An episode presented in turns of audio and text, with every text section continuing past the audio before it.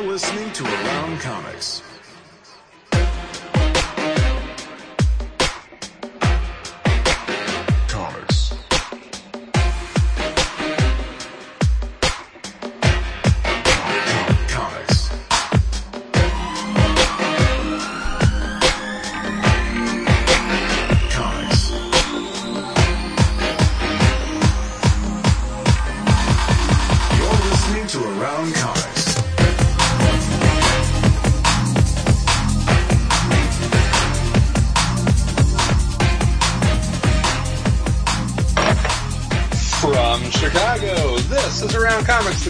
Podcast, where we talk about everything in and around the world of comics and comics culture. I'm your host, Mr. Christopher Neseman, and I'm joined, as always, by my partner in crime, Mr. Brian Salazar. Hey, hey, what's happening there? How you doing, sir? You know, getting drunk. I have uh, I have bad news for you. What's that?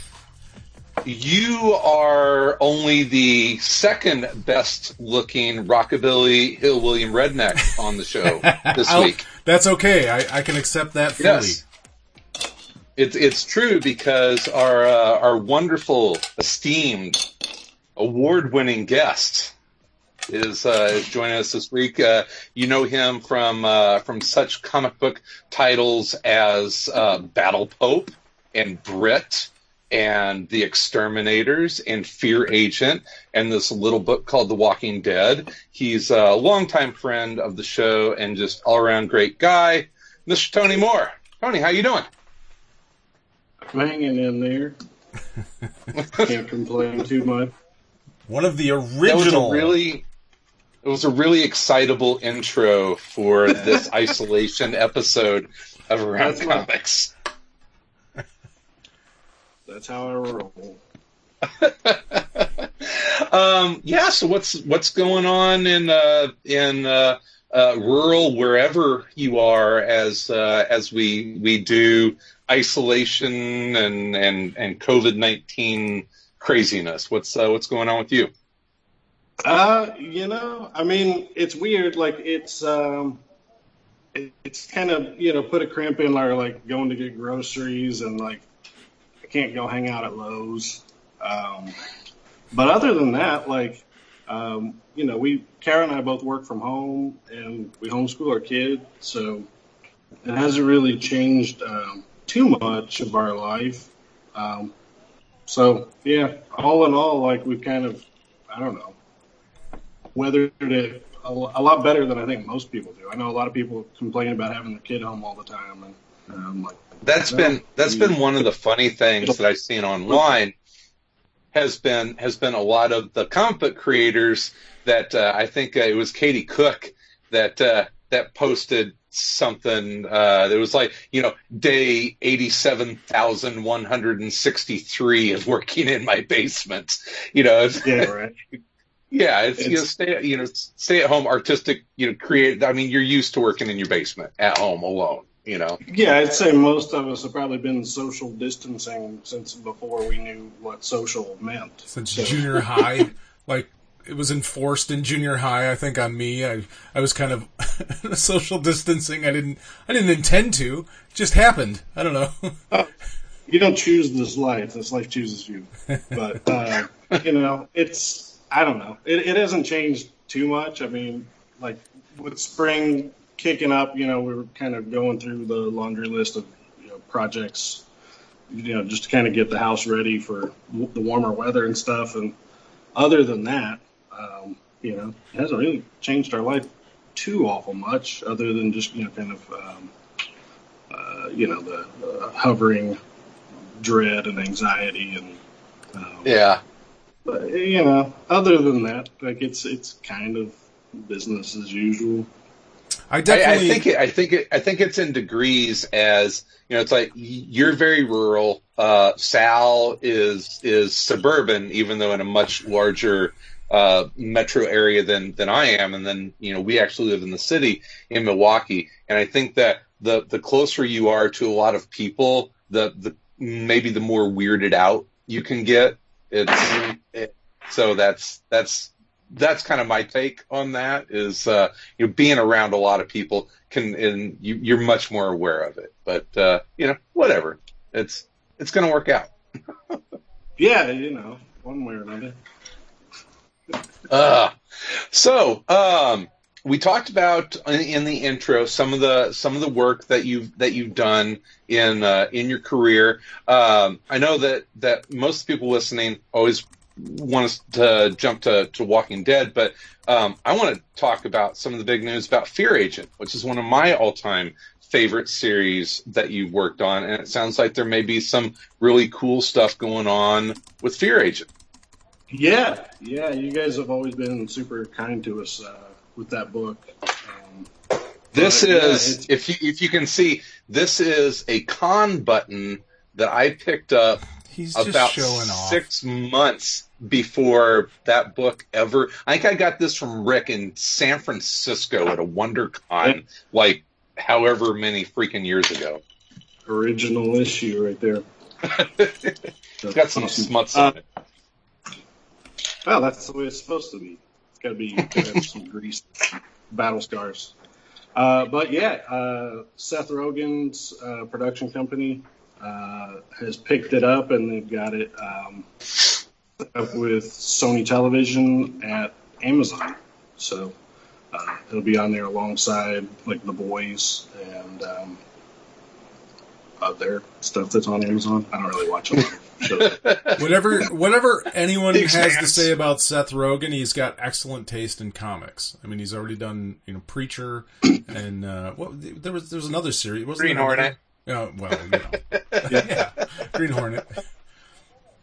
Uh, yeah, and he's got a really good track record of like getting shit done. Um, like Mhm. uh, he he seems like he doesn't. They don't really step up to the plate um, with without you know seeing it through. So that's for a good. guy that seems like a really laid back, just like lazy stoner, he is prolific. Yeah, yeah. I mean, it's, I think it's because he loves what he does, and um, Yeah.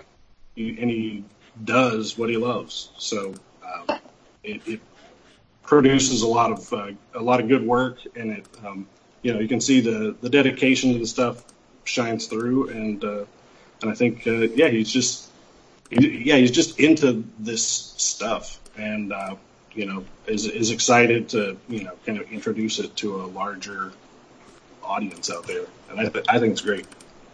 Yeah. You know, we're, I- we're kind of at this. you what? What was that? For one, and for it. I'm sure. I'm sure you are. As as we're kind of entering this this like new golden age of of streaming television and you know it's almost like that's overtaken movies in in where a lot of properties are going just because of the sheer volume of it. Mhm. I mean, is that exciting as as someone who who works at the the ground level of of character creation and world building to say and I, I know it's not your your end goal. You've always been a guy who's been really straightforward about I'm here to make comics, but it's got to be it's got to be a thrill to see that stuff get adapted into another media. Yeah, I mean, And- with the you know the like the new paradigm of television is like like budgetarily and uh, production quality wise, it's on par or better than most stuff in movies. Um, and I think what appeals to just about every comics creator um, is is the fact that it's long form. Um, you know, like I think before kind of this this type of television and stuff had really taken hold. I think everyone, you know, if you got a movie, you're like, yeah, that's going to be an awesome like representation, and seeing it come to life, and it's going to look, look really nice, and it's going to be really cool. But in the back of your heart, you know that it's going to be like an abbreviated version. You know, you're never going to be able to cover like all the ins and outs, especially if it's something that really ran for a long time. You know, if it's a you know a shorter like graphic novel project or something like that. You know, like those are Sure. perfectly suited for movies. But most creators have known like any any long form thing is gonna have to get really boiled down um, Yeah, for a movie. it's going to be hard to do like Transmetropolitan the movie. right? Yeah. And then Yeah.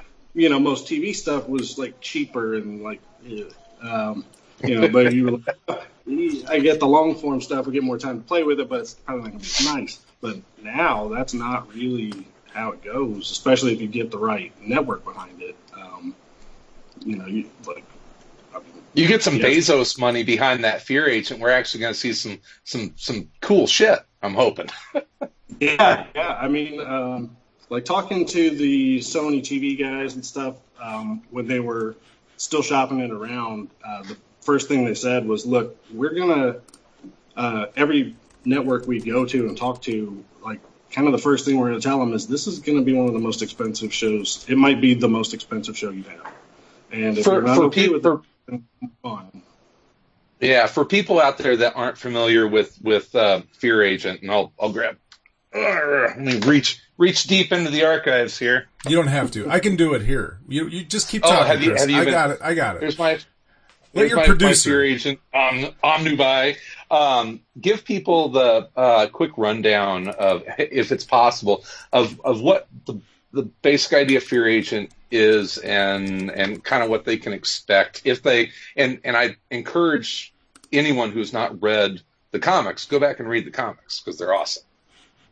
Uh, basically, we're following a kind of hard scrabble spaceman in the direct aftermath of a big interplanetary war that involved um, kind of Earth being the the the clashing point for two um, or for three alien races that were at war with each other, and they all you know Earth just kind of got caught in that uh, in the middle of all that that fracas and. Um, and was just basically collateral damage, but was absolutely wrecked. And um, Heath Huston is our hero, and uh, he managed to survive, and um, uh, but at a pretty great loss. And now he is, um, you know, just kind of wandering the cosmos as a as a hired gun, mostly taking jobs as um, like an exterminator of different alien races. Um, and stuff like that. There's like a tiered system of intelligences that are like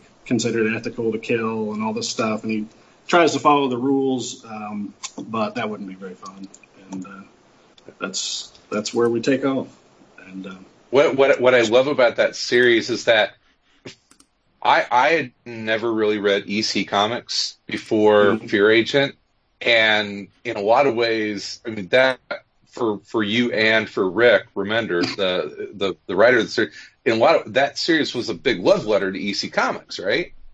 oh yeah, totally. Um, so when I finished uh, working on The Walking Dead, um, I'd done a cover gig for Rob Zombie's uh, Spook Show International, and he wanted uh, like a Tales from the Crypt, uh, weird science, weird science fantasy type thing, and um, on this cover, and uh, so I did it with the rocket ship and the bubble helmet and all that stuff, and uh, uh, I sent it over to Rick, and uh, we just started shooting the shit, and we were like, man, we should do a book like this. And at that point, I was not really that familiar with the sci-fi stuff. I only had a few of those books, but I had a, a bunch of the horror stuff and quite a few of the crime ones. Um, and then, yeah, we just started batting stuff back and forth, and I'd say within a week we had the, the book pretty much like figured out, and um, and just kind of hit the ground running with it. And uh, yeah, but it was always intended to be our, our love letter to EC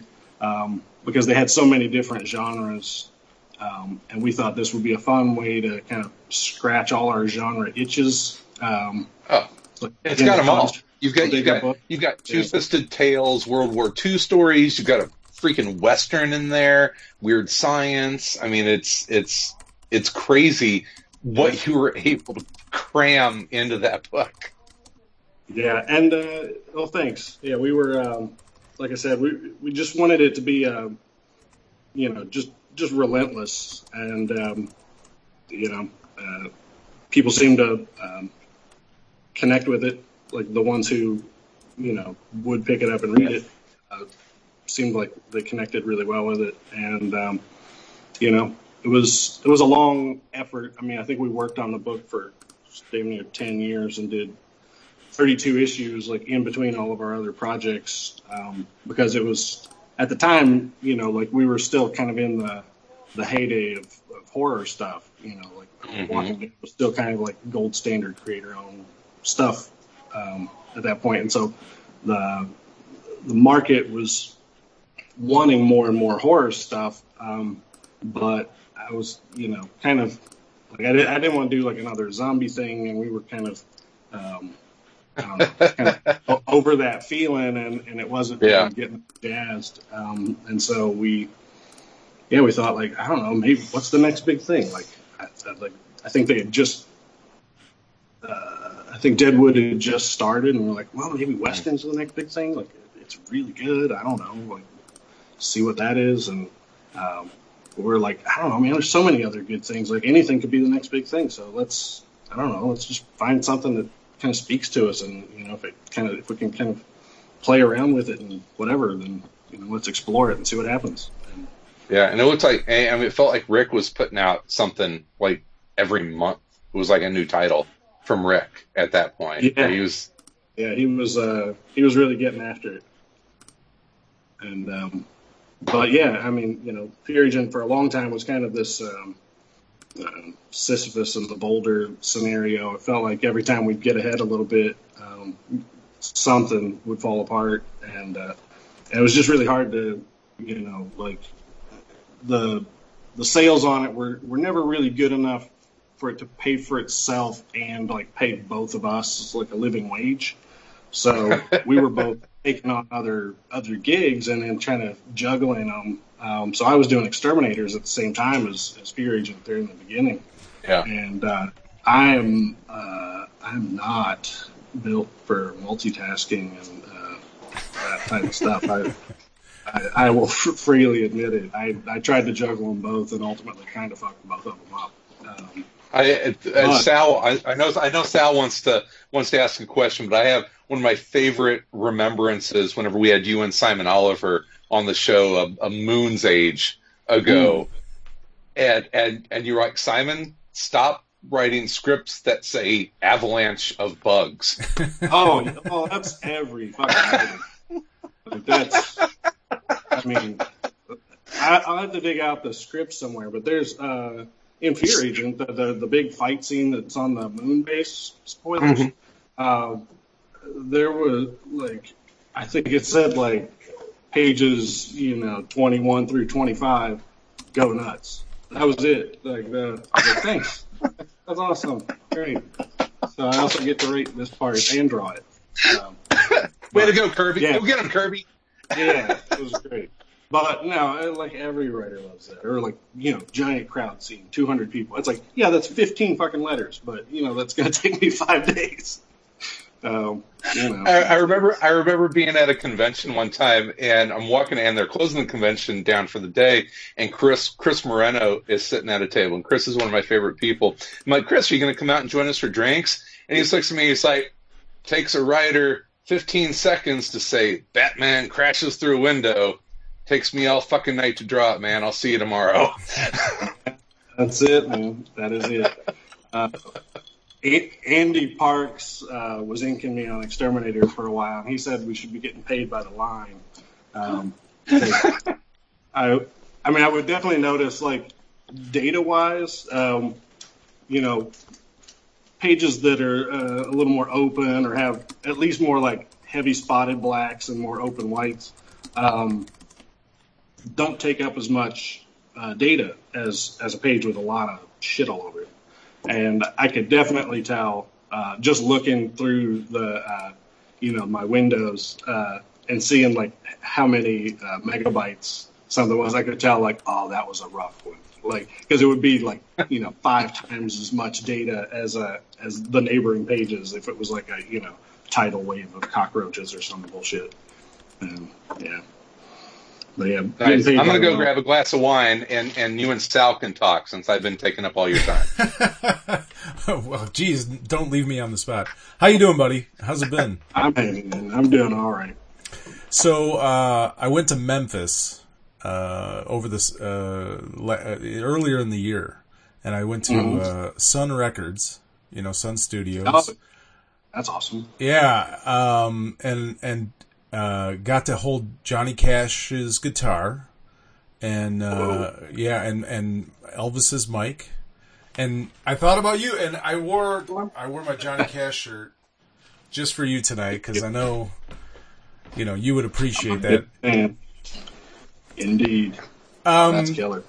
so uh i in this whole pandemic thing uh i have a weird you know sickness about like well i'm gonna i'm gonna lean into it so i read a couple of uh series of things and you know of course the walking dead i i, I went back and i read volume one of the walking dead and it was interesting all these years later to to sit and read it and think about it and and I was amazed at the very end. Something occurred to me, and I wanted to ask you, and and you may not have an answer for it or not, but at the very end of volume one is the scene where Rick comes back and he sees he's leaving uh, for Atlanta, and he and he sees Bicycle Girl as she's been named uh, now uh, from the show, but uh, he he stops for a moment and he sheds a tear, and I thought this time reading it, I'm like, that's kind of weird.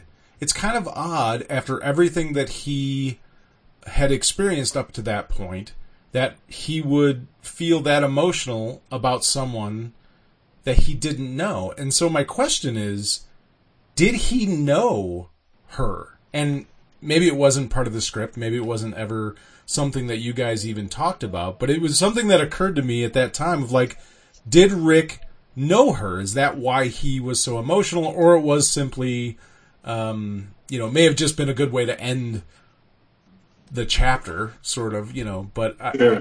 I kind of felt like it made more sense that he knew her. Well, I mean, uh, so that happens at the end of the first issue, and um, he, at that point, I don't think has, um, yeah, he, he's he's met. Um, Was met it the first issue? Am I wrong? Oh, I'm sorry. I, I thought it was the first end of the volume. No, the end of the volume is the the showdown with Shane. Um, Yeah. Oh, right. Okay. But yeah, so at that point he's he's just he's left the hospital. He's gone back home. He's seen like nobody's around. His neighborhood's a wasteland, and he's really had fairly limited uh, exposure to the zombies. Um, really, only in the hospital uh, at that point because he he went home and then met humans and. Um, and so he's only seen a few at this point, and he, and he's fresh out of a coma. So I would imagine at that point he's, he's fairly emotionally raw and like fairly shocked. But I mean, you know, Cynthiana's a small town, so there's a you know a 99% chance that he knew this person at least in some sort of cursory capacity, um, you know, as an acquaintance or something. Because I mean, a town that size, you Yeah, and he's the sheriff. That hearing it, and uh, you know, so I'm sure, yeah, he's he's got to at least have seen her or something, Right. you know. It was. I was My- just sort my- of my- amazed at that point of like I've read it. It's probably my third or fourth reading of that, to be honest, and hmm. and it was just I was sort of amazed, like wow, I'm still I'm still pulling something out of this book all these you know Yeah. years later, and and that moment of like oh, I, I bet he knew her, and like I said, I I didn't expect you to have a definitive answer on it because I'm sure when you guys were doing it, it wasn't necessarily, you know, something uh, thought of or conscious. It may have been a subconscious thing or, or not anything at all. I but think I, I, I think I think if you put it on the page, I mean, there's thought into it, and it's Yeah, I mean, it's a I mean- full it's a it's a full page and a half that that sequence, and I, I I read it as it's a huge amount of humanity for him to stop and put this pitiful monster out of its misery. Um, right. but so I've talked to a lot of people about kind of this idea that, especially Gen Xers now, we've been through 9 11, we've been through the financial collapse of 2007, and now we've been or in this isolation COVID 19 thing. Every time, and I hate to be able to say that every time this shit has happened, um, yeah, it's like it's like four or five days into it. The first time was 9/11. That you know that was what was that on a Tuesday, I think.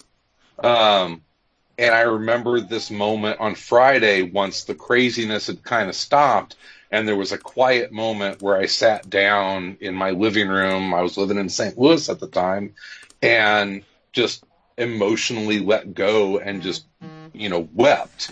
And it happened in 2007 and it's going to happen at some point in the next week or so. I'm just going to have this emotional breakdown and then it's going to be over and then we're going to move on. And that, that scene was like this moment of quiet where he's not being chased and and and zombies on his heels where he's able to to have a moment of humanity and that tear I think was reflective of that. It's like you have to have that emotional release at some point in a catastrophe. And at this point, you know, it, it, it it's a demonstration that he's not he's not been hardened to the world yet. Like, you know, like he, this this shit is like already going haywire. Uh, you know, at that point, he that's the first zombie he had shot. That's the first zombie he had Mhm. purposefully killed, and um, um, and you know, like he hadn't gone to war with like other humans at that point. you know, outside of like his job, but like you know, like the real like apocalypse, you know, the post-apocalyptic kind of warfare stuff. Like none of that stuff had happened yet, so he still was, you know, uh, had a connection to other people just because they're people. And, uh, you know, yeah, when he looks down and sees that, like, it's hard to not, I don't know, anytime it's, know, a reasonable person sees someone hurt, like, you hurt for them because it's, you know, that's, that's empathy. Unless you're a fucking sociopath, then, uh, you know, it's a natural human response. Well, I'm a little cold. I don't know if Yeah. I'm sociopath. I- i- is that is that where you get whenever you go to conventions and you're like Shane is my favorite character? you're like, whoa.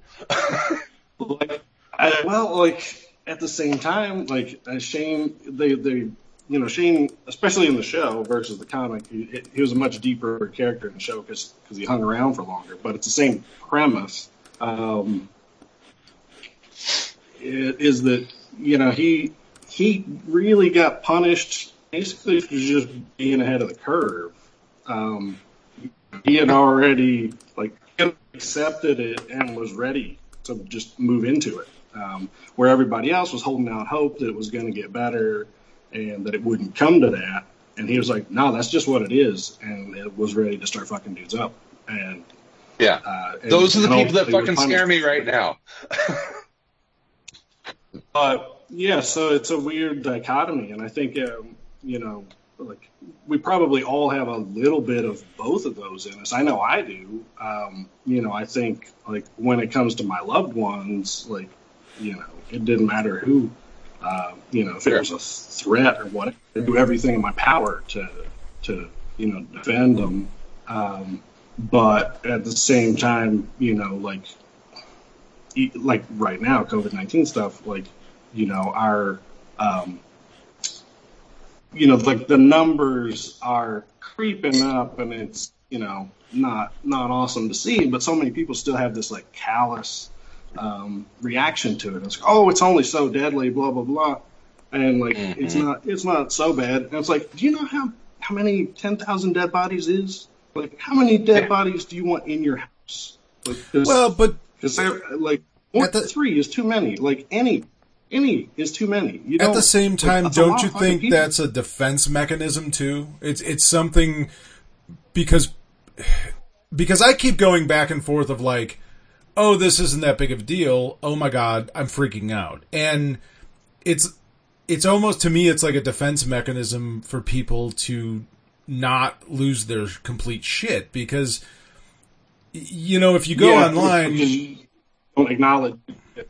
yeah, exactly. You don't want to acknowledge how bad it is, so you almost become callous to the situation, and you almost, you know, uh, de- become defensive uh, against any sort of like hyperbole, um, uh, because you don't Right. want you don't want to let that in, you know, because we're teetering on the edge of of sanity with it, you know. Well, Yeah. I think uh, at the point you start admitting potential physical vulnerability, that requires a certain amount of emotional vulnerability, and um, that, that like there are certain people that when that they, they feel themselves starting to that, that gate starting to creak open, they slam it back shut. Sure. And um, you know, uh, so It's an ego Yeah, thing I too. mean- you know, I mean, you, you, oh like, yeah, yeah. Oh, so I think especially for men. yeah. It's, yeah, there's there's a there's a uh, This this shit Men can't. don't- This ain't you know. This ain't gonna hurt me. This isn't gonna do it. You know. This this isn't gonna be what it is. I'm not gonna let this. You know. well. I mean, th- that's why we have to refer to it as a war. You know, right? and as a battle, we're gonna we're gonna win this fight. And so, eh, okay, you know. Well, I tell you, what's up? Let's talk about something a little bit cheerier and Yes. uh, a little bit. Yeah, yeah. I'm tired of talking about this shit.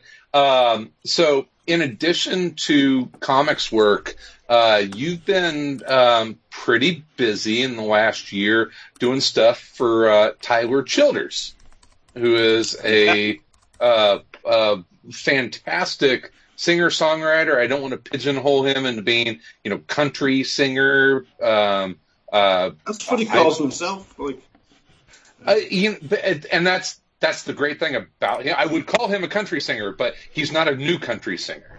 You know, Yeah, well, that's the thing. Um, yeah, uh, it's been awesome. Um, I heard that album Purgatory. Um, I heard Universal Sound on the radio um, right after that album had come out, and I was like, "Holy shit, this is really good." Uh, I got to go home and buy that album because even if this is the only good song on it, it's totally worth it. And uh, I bought it, and I I listened to it pretty much nonstop, uh, like the whole time. Uh, I mean, I still do, but uh, especially that first uh, couple weeks, um, or probably a couple months after I, after I got it. Uh, if I didn't listen to it at least like twice a day, I felt like I was like like my day was like missing. And uh, you'd fail, yeah, you'd it failed just, homework. it just really connected with me, and um, yeah, I, I I love it. Um, there's something about like most most country music has gotten so vapid and so you know surface, and there's no like storytelling, and there's no like humanity in it, and uh, uh, like Tyler, you know, grew up listening to stuff that did have those things and you know wanted to make something that connects with people in a real way. And uh, and boy it it it fucking did. Um, like as soon as I listened to it I was like that like that's a real life. Like that I recognize that. I uh, you know like these are feelings that I have had. This is a life I've lived. Like I can I can recognize this. Um, and I just I fell for it just completely.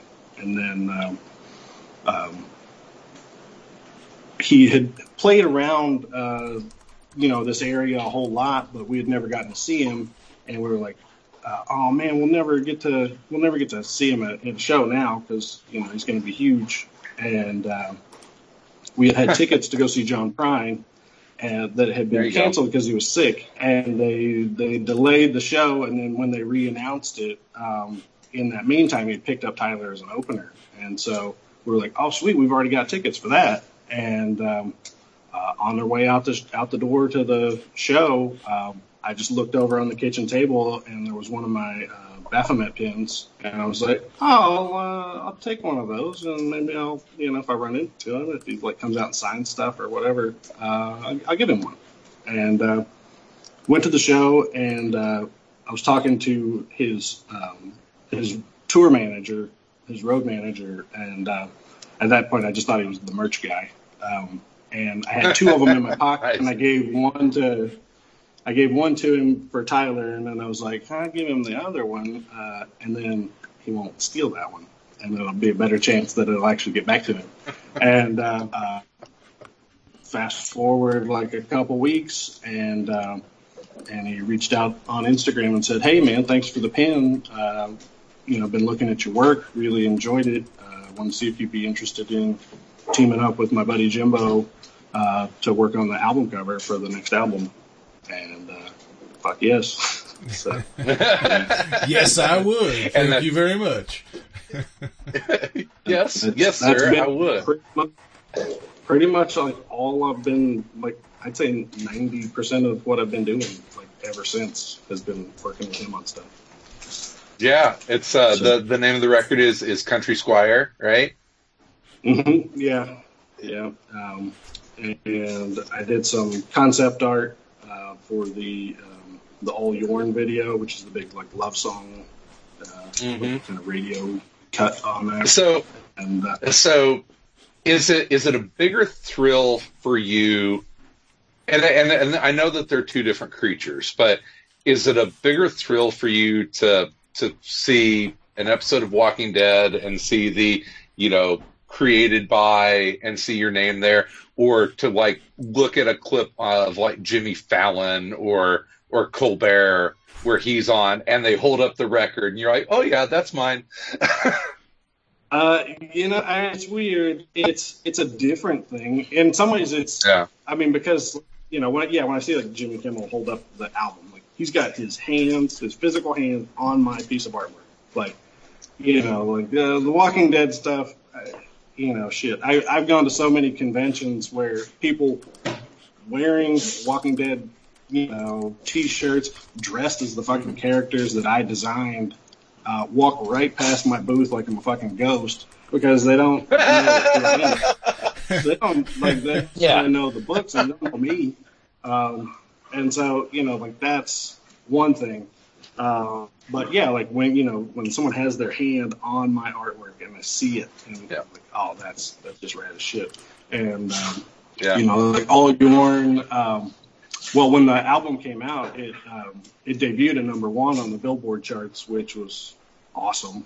Uh, like that. So seeing that, seeing the the Billboard listings and all the albums written out, and seeing the picture over in the corner, like you know, number one, my album cover, Tyler, like that was fucking awesome.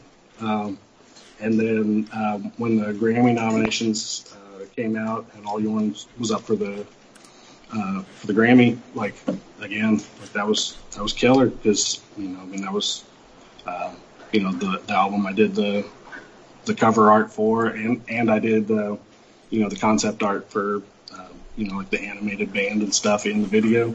So uh, yeah, I don't know, man. It's it's it's different. I think maybe because like Walking Dead like show is not something I was like hands on with versus this Yeah. stuff is you know like This is yours, directly yeah. stuff that I'm working on. Um, What's So- what's Yeah. the what's the mind what's the mindset? And I, I only know this a little. I mean, just from the outside because I'm an art director by by day. Um, the difference between being a, a sequential artist and working on a, especially a creator-owned property, where with the with the music stuff, I mean, you're you're really commercial illustrator and and and designer. Do you feel like it's a it's a really different you know mindset and a different skill set that you that you have to that you have to come at that with? Um, not not too much. In uh, you know, I would imagine most of the you know most most times you have this type of gig, um, it would feel more like um, like working on corporate comics. You know, like drawing you know Deadpool or Punisher or whatever. Um, okay you know, like like there's things I love, you know, and I want to invest myself in them in a way that's, um, um, you know, I want to in- invest myself in a way, you know, that I feel like I'm giving it my best and everything, but at the same time, like I can't become just so emotionally attached to it that I feel like it's mine. Uh, and that took me a long time to learn in comics because I come from creator-owned comics, where like, yeah, I put everything I had into everything I did because it was mine. And then, you know, when I'm working on stuff that's not mine, I didn't know how to turn that part of myself off and just do the fucking work. Um, and so it was, it, it took me a while to get there with that. And, you know, like this isn't the first album cover I've done. So, um, you know, uh, it was, you know, I went into it treating it like I would any of those other commercial kind of gigs. Um, but Ty- Tyler was much more, um, accepting and open to collaboration and um, spitballing stuff, and like it felt like the process. It, it made it feel like the process of a creator-owned, you know, interaction again, and. Uh, that fresh week uh, because you know he all the weird ideas and stuff that I put in that um, like 90 of, 90% of them came from him. Uh, you know, Oh, that's cool. That's awesome. You know, so it's like he just dumped out this bag of Legos and was like, "Here's what I've got. Um, this is what I'd like to try to build. Can we build it?" And I was like, uh, "Well, we can we can figure it out." And uh, so yeah, like he came over to the house and. Uh, uh, Jimbo, the graphic designer that did the gatefold inside the album and stuff, uh, and did all the other album covers and merch and stuff. Uh, he came over, and we just sat here at the kitchen table for probably eight hours, just um, spitballing ideas, you know, having like a you know big powwow, and uh, was like, "Here's what I'd like," and he was like, "So what would that look like?" And I had the iPad out, so I would like mock it up. And, uh, I was like, "Oh, here's what it would look like," you know, here. And uh, he's like, "What if we did this?" And I was like, "Okay, well, let's find out." And so, you know, we just played around with it right there on the spot, and I think we were able to probably get, I don't know, a couple months worth of work done, uh, you know, right there in the on the at the kitchen table because it was like a bullpen. We were able to get instant feedback and everything. Um, but like super collaborative, and you know, I could run ideas past him if he liked it. Um, you know, he was he was all for it. Um, you know, if he had reservations, I told him, you know, like you're not gonna hurt my feelings. I'm a big boy. Like, you know, if it's if it's not your jam, you know, move on. Um, but and then ultimately, like when the album came out, um, he he didn't even put his name on the front of it, uh, which again, like that's fucking nuts. Like I, you know, I, like my whole life I worked in an industry where I guaranteed to have my drawings covered up with words. And uh, Yeah. and He didn't Bob Kane you? This is his. Uh, this is his freaking. Um, uh, you know his his his like big chance out. You know his second album, and he, you Yeah. know, it's got a bigger audience and everything else. And uh, uh, and he was like, no, I don't. I, like we were going through like logo treatments and stuff. And ultimately, like we probably looked at 20 different versions of how we were going to write Country Squire and how we were going to write his name and all this stuff. And uh, he was like, you know what? I don't, I don't like any of them better than just the artwork. So let's just, Wow. let's just leave it just the artwork. And I was like, That's bold. Yeah. That's fucking bold, Uh, man. bold as fuck, yeah. And and like I was honored, like I mean, like yeah. I, I don't even have words for that because I've never experienced that before. Like it's crazy. Um, but like that's that's how it's been like pretty much the whole time, you know. So Oh, he's an artist too, Yeah, so I mean, he understands, you know, wh- what it means, you know, to put your yourself into that. I'm sure, yeah, I, you know, it's got to be a different thing than you know working with publishers or necessarily people that aren't artists, that aren't creators, aren't making things. Um, You know, they don't have they don't have, and not to not to make them seem evil, but they just don't understand what it means to make something. You know they don't they don't have a concept of it. They Right. don't they, they can't do it. Otherwise they would be. And one thing that's really cool with what Tyler has done, he's made efforts to own everything uh, that he does. So, um, yeah, and and he's he, you know he's he's done some stuff that's kind of unprecedented in in the music industry. Um, by doing this, and like long term, it's going to benefit him really well. But that's why he's so personally invested in it, and he is just really cool to just, you know take the ride and like you know embrace something weird and do whatever the hell he wants because he doesn't have like a hundred people at the studio saying like oh no you can't do that it won't sell and he's like fuck it I think it's awesome I'm gonna do it like just does and, uh, it, it's a lot like creator owned comics it's uh, yeah Yeah. it's wild It's it's it's neat seeing guys like like him and like Sturgill Simpson who are i was going to bring him up great.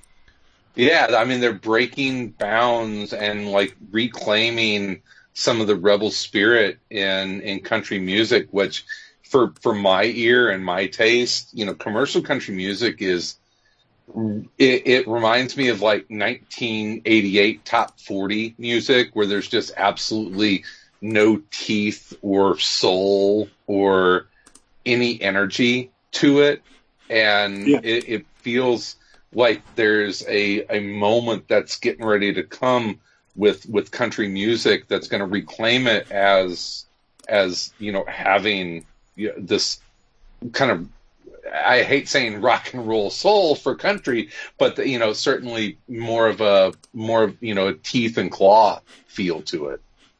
Yeah, well, I'd say um, like there's a, a good portion of people who had just kind of gotten tired of you know the vapid like you know whatever uh, the country had become. I think like I mean.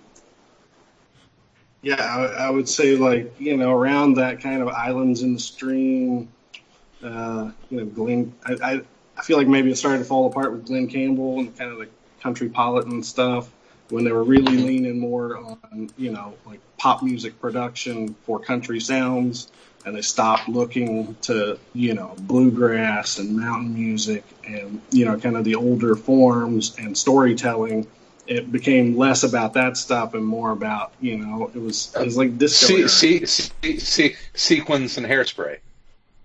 Yeah, and it was Yeah. you know like the rhinestone cowboy kind of um, age. Um, kind of took over everything, and it you know it, it choked out like the roots of it. And um, Yeah, and that's not to say like the Bakersfield sound was bad because I give me some Buck Owens, I'm cool with that. You know, yeah. Um, Uh, but was- I mean, was- you know, Buck Owens, Buck Owens was kind of ostracized, um, you know, at at at the time, you know, in, in and he took out an ad in I forget what magazine or was a newspaper or something that said like Buck Owens is a country musician, and like you know he was saying like, look, this is different than the stuff you're hearing on the radio, but um, Mhm. that doesn't make it not country, and it's you know it's different. But at that time, I think it maybe gave them like a common enemy with like the you know the the older uh, like bluegrass and uh, all the other kind of subgenres of country that had gotten cut off by the the countrypolitan kind of uh, yeah, that Nashville was all coalescing in, in Nashville. Yeah, the Nashville sound. Yeah, So, and, yeah, and then it's uh, and then that suit kind of like became E Hawk. Like you know, you got that mix of Mhm. bluegrass and uh, Owens and all these guys, and um, you know, I don't know. It's a weird. Which, which, which kind of speak, thing, but- speaking of speaking of the, the, the, the hair and the and the look, I do have a question um, here from uh, from Paul Conan. Uh, he says uh, he says uh, Chris, I can't I can't tune in on the live stream, but can you ask what grease he uses in his hair? I wonder if he's a plastic petro base or if he's a newfangled water soluble guy. Uh, uh, usually, like at shows, I go, um, I go like Aquanet. I go straight up like Porter Wagoner, uh, Old school. like Tammy Wynette. It, it is Tammy black and Wynette. Because I'm, I'm getting up and, uh, you know, like I'm bending over and getting under the table and I'm, you know, uh, getting up and down, taking pictures with people or whatever. And I'm trapped behind the table all day and I don't have a lot of time to go to the bathroom and look at myself and make sure I'm still pretty. So I just lock it down before I, before I get there and that shit won't move until I'm, I'll be like a skeleton in the ground and my hair will still be like laminated. That's awesome.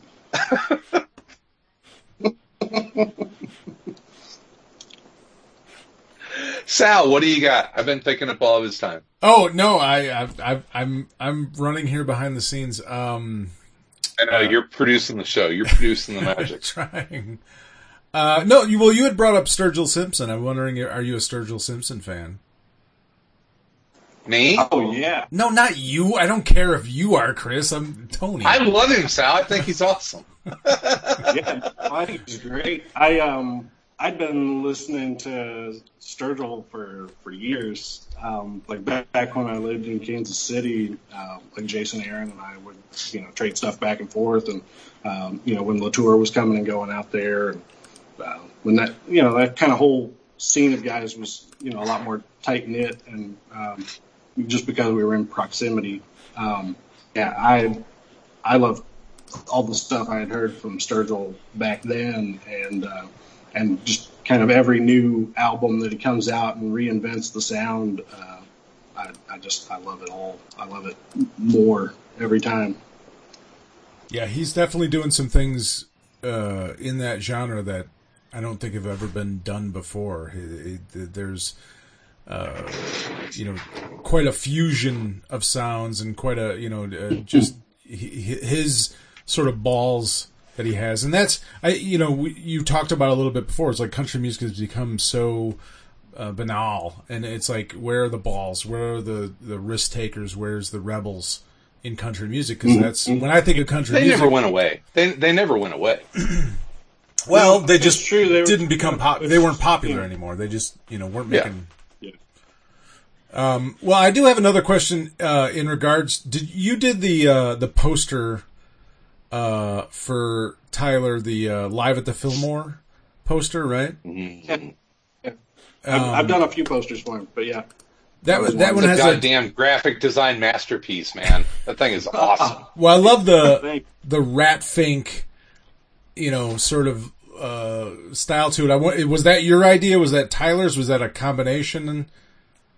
Uh, yeah, no, he, uh, they asked me, they, they gave me a handful of dates and they said, you know, like, here are a bunch of shows. Uh, we'd like you to do a few of them if you're interested, as many as you're comfortable with, and then, you know, s- spread some around. Uh, and so the Detroit one, you know, I wanted to do, one, I wanted to do a poster for Fillmore because it was fucking Fillmore. right, right. Um, and I was thinking like Detroit, I could do something car related, and I had some different ideas. I thought about doing like a like a crusty like uh, like car gears, like equipment kind of feeling, like biomechanical thing, almost like a weird like redneck H.R. Giger kind of thing.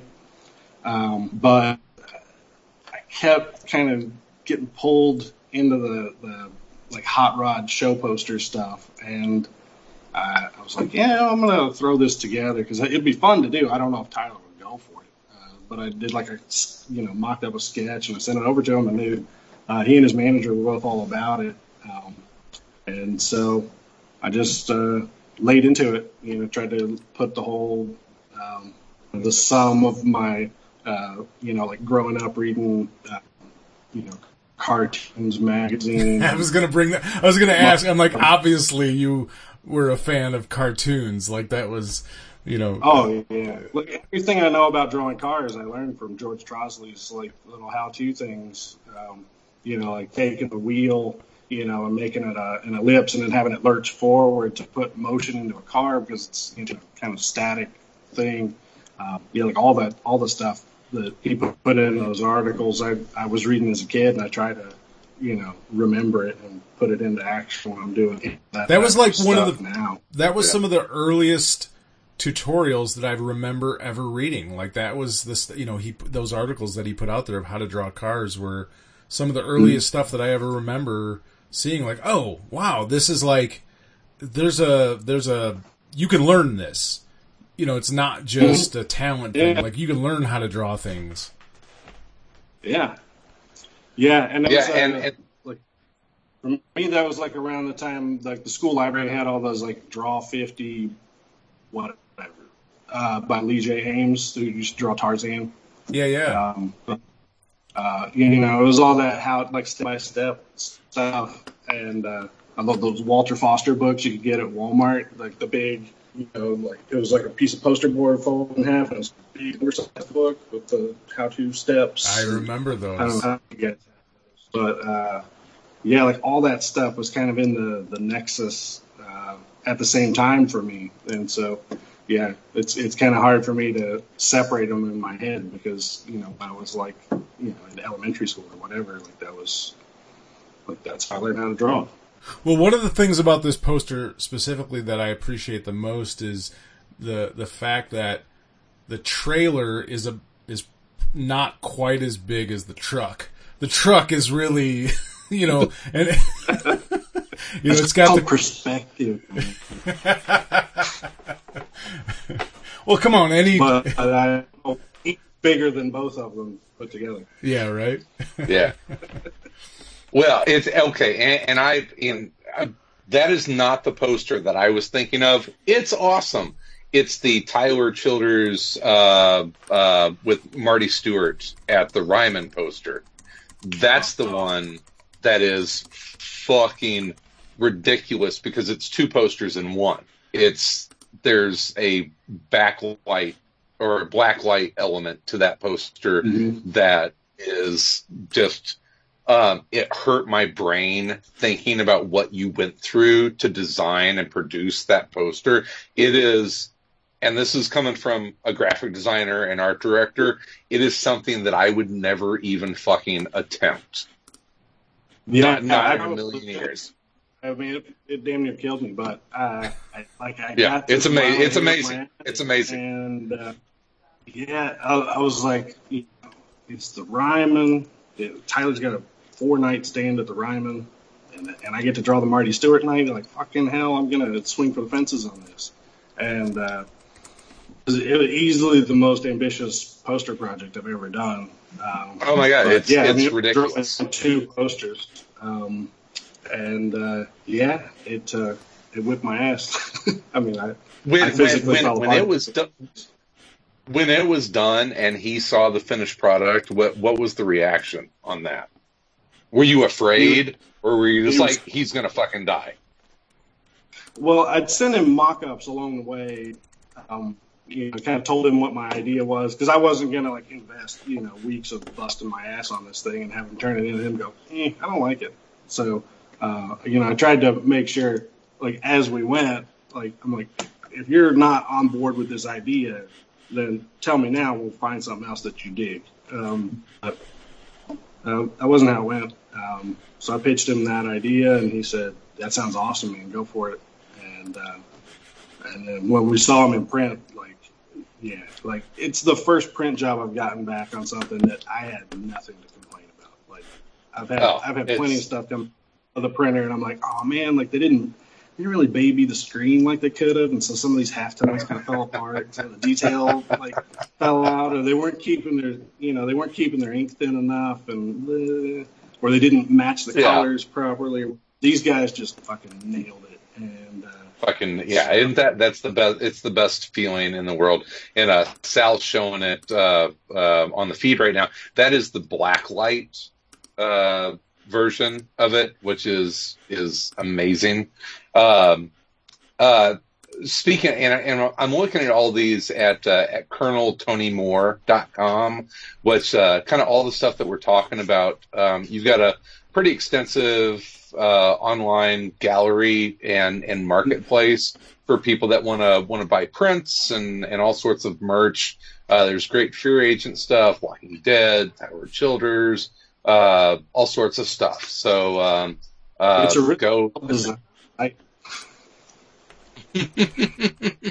Brian helped me put it together. I wouldn't have that site if it wasn't for Brian. I did. Yeah, I you know I uh I was uh honored when you uh, asked me to help you out with the website. I was I was like, well, I, absolutely. You know, are you kidding me? For sure. Uh, if you if you need a if you need me to come in and revamp, if you need an update, I'm I'm certainly uh, available. Well, So Sweet. Yeah. I uh yeah. I've loved it. I you know, maybe we'll like, play with the set dressing on it a little bit here before too long. I don't know. I don't know if people have gotten if it if it's gotten stale on people yet, but I like it though. It's awesome. Well, I see a bunch of shit that's sold out, so must not be too stale. Yeah, I guess it's doing okay. It's done all right. Yeah, that's Want uh, one of them and- fucking Ryman posters. They're all gone. I keep uh, I keep a certain amount held back in my stash. We can we can talk after the show. we'll talk about we'll, t- we'll talk about fun. well, well, speaking well, speaking of sir, um, uh, we I don't know if we need to wrap up. If you need uh, if you need to to run off, I'm I'm fine to. I can go for another glass of wine, but it's up for you. I I don't mind talking. Um, you Let's- can take a little trip to the bar with me if you want. Yeah, let's absolutely. Yeah. I wanted to talk uh, more tattoos. I know you and your lovely wife Oh yeah. have uh, have gotten heavily into tattoos. I'm not gonna show them all our garbage. oh, I won't show them.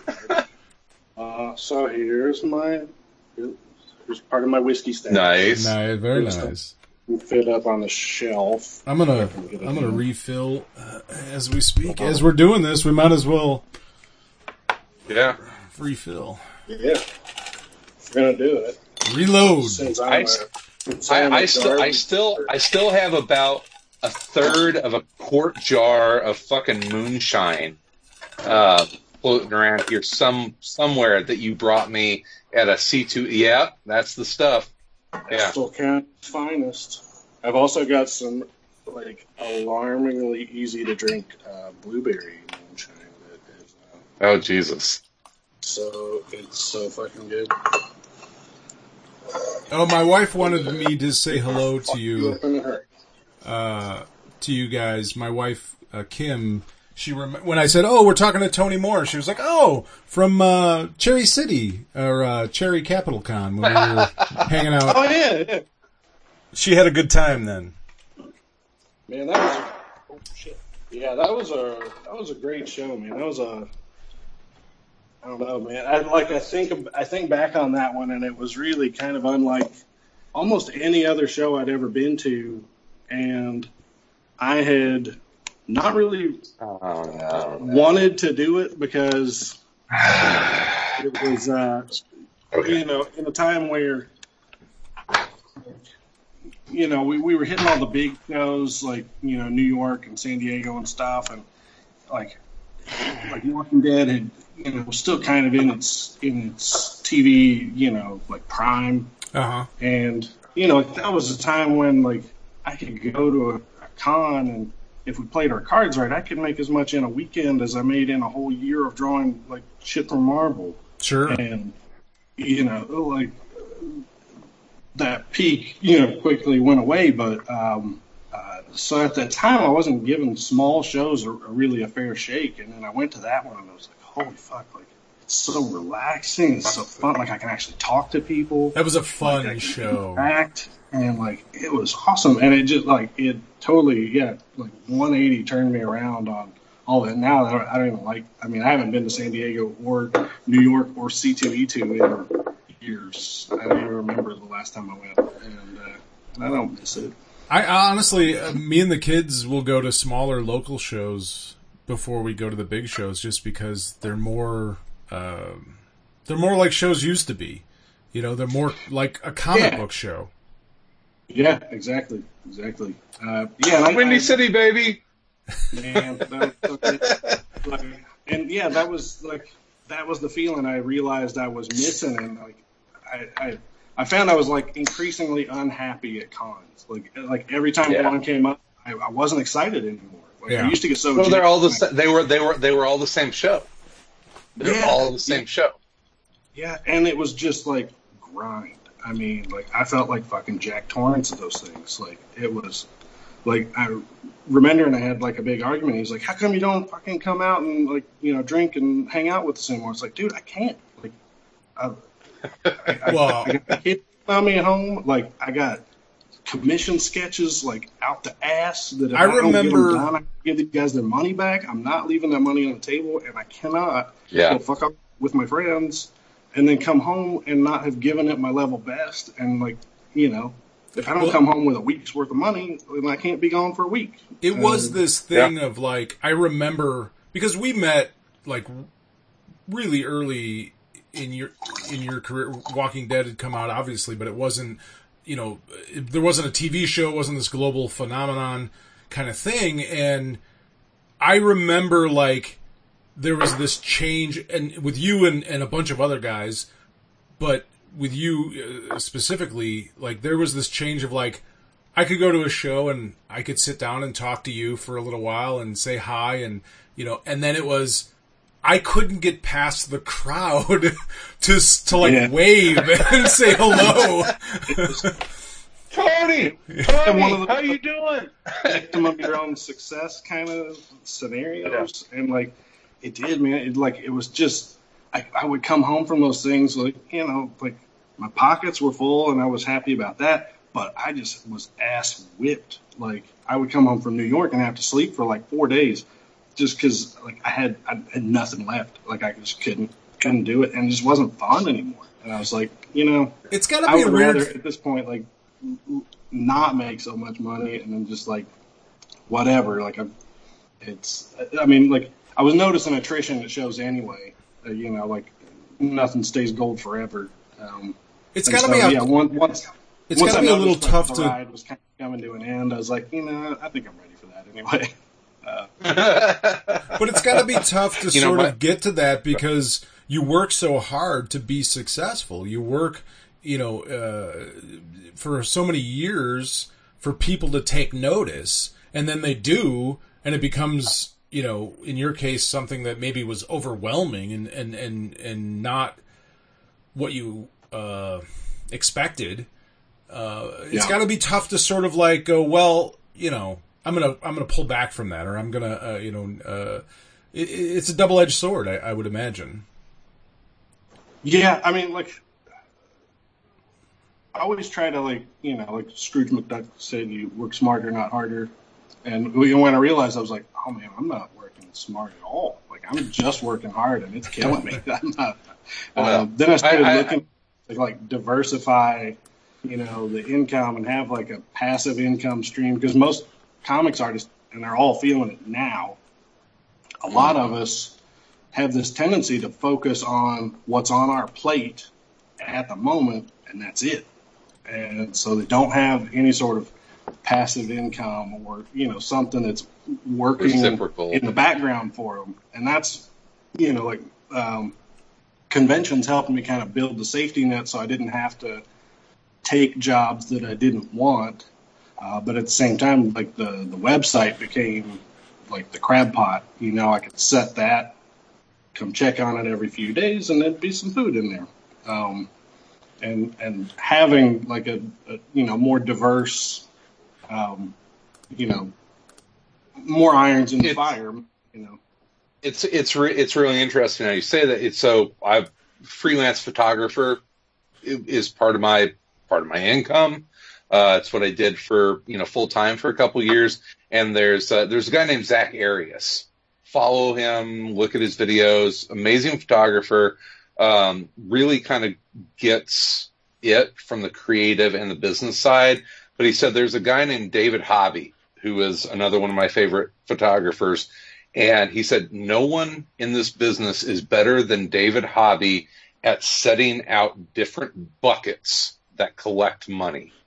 There's no one cash stream that that he relies on. He sets out different buckets everywhere and they all make little amounts of cash. And if any of those one buckets goes away, he's going to be fine. And that's, you know, that's the life of a freelancer. And Yeah. it, it has to be.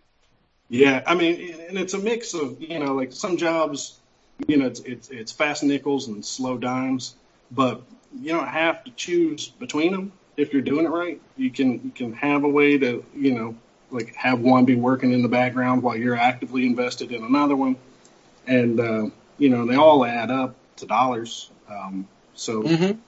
Um, but but yeah, like putting all your eggs in one basket is. Uh, you know, I mean, it's it's what almost every one of us does, which is how we get trapped in shit that we don't really want to do. It's, it's how it's how you get it's how you end up on the hero initiative um, help list, yeah, yeah, and um, right? it is like I, you know, like I I feel bad for you know lots of guys that are you know workhorses who are just like God bless them, I mean they're putting the books out uh, in ways that I I'm not built to do.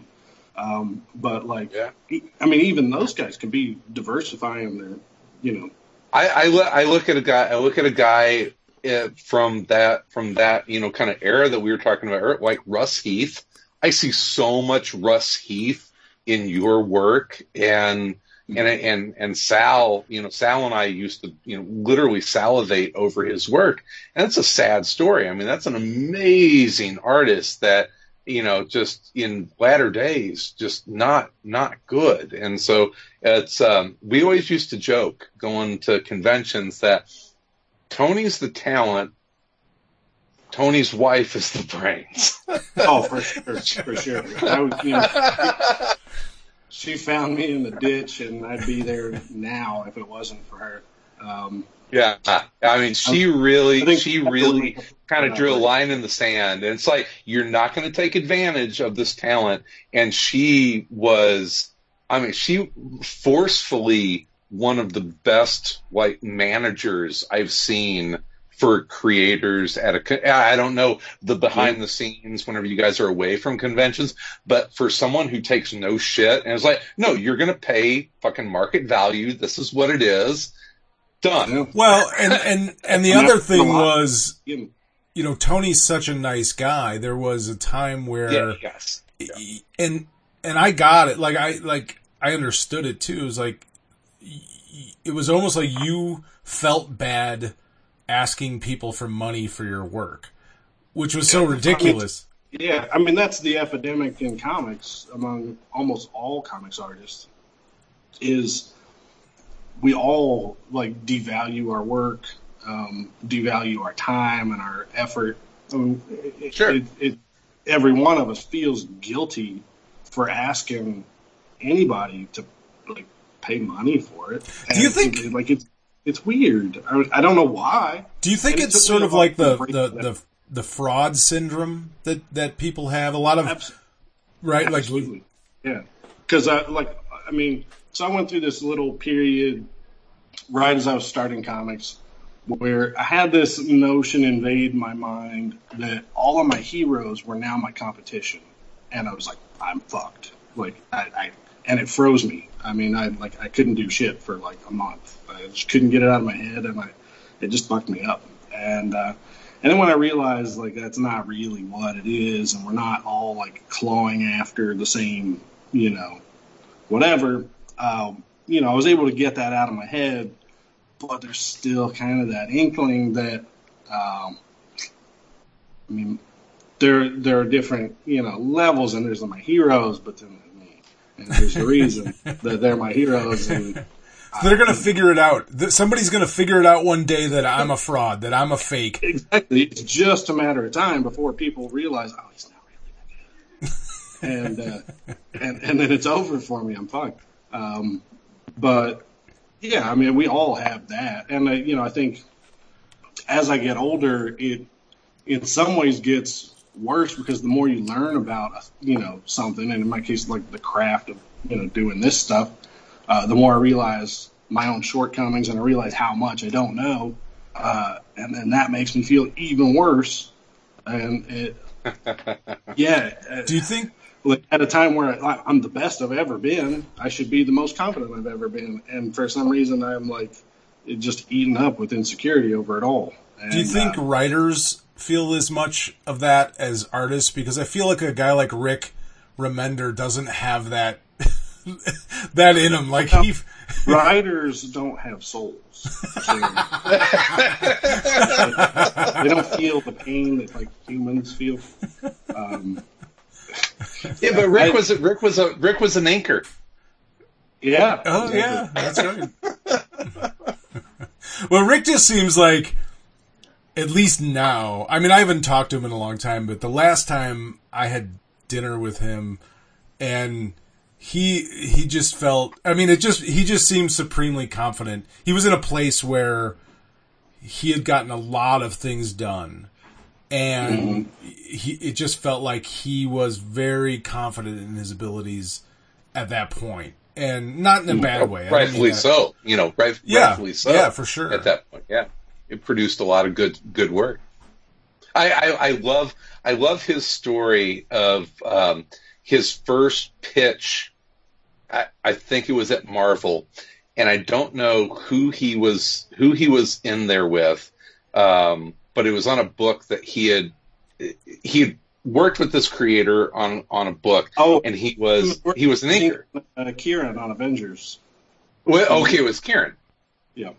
and and and the editor is just like looked at him and was like, um, why is your inker here? Yeah, or like Rick was pitching him like story ideas or something, and Yeah. was like, "Is your inker pitching me story ideas?" And It's like, Yeah, like I, I hope that most uh, editors at this point have grown out of that shit.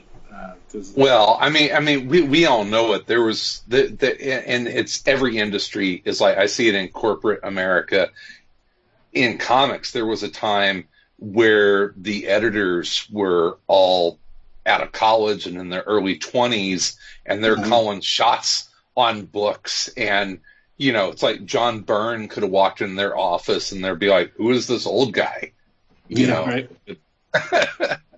But it was a refreshing shakeup because it was the you know there, there was that old paradigm where it was like, oh, you're an inker, that means you are an inker until you're dead. Uh, so sure. don't even pretend like you're going to be, be writing stuff.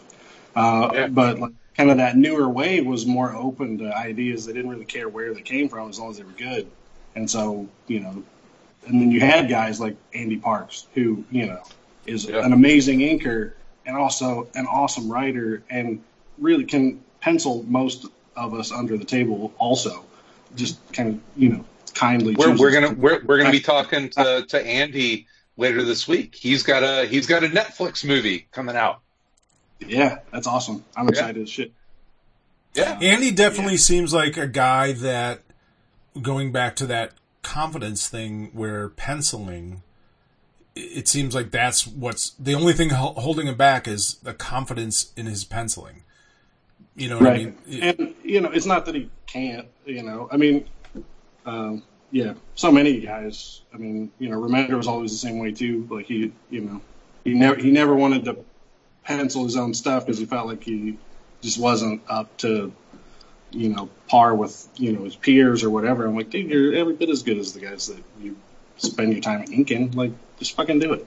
Um, but yeah, Do, do you think what do you do you think with Andy and and I, all three of us love him like a brother? Um, d- do you think that he's all right.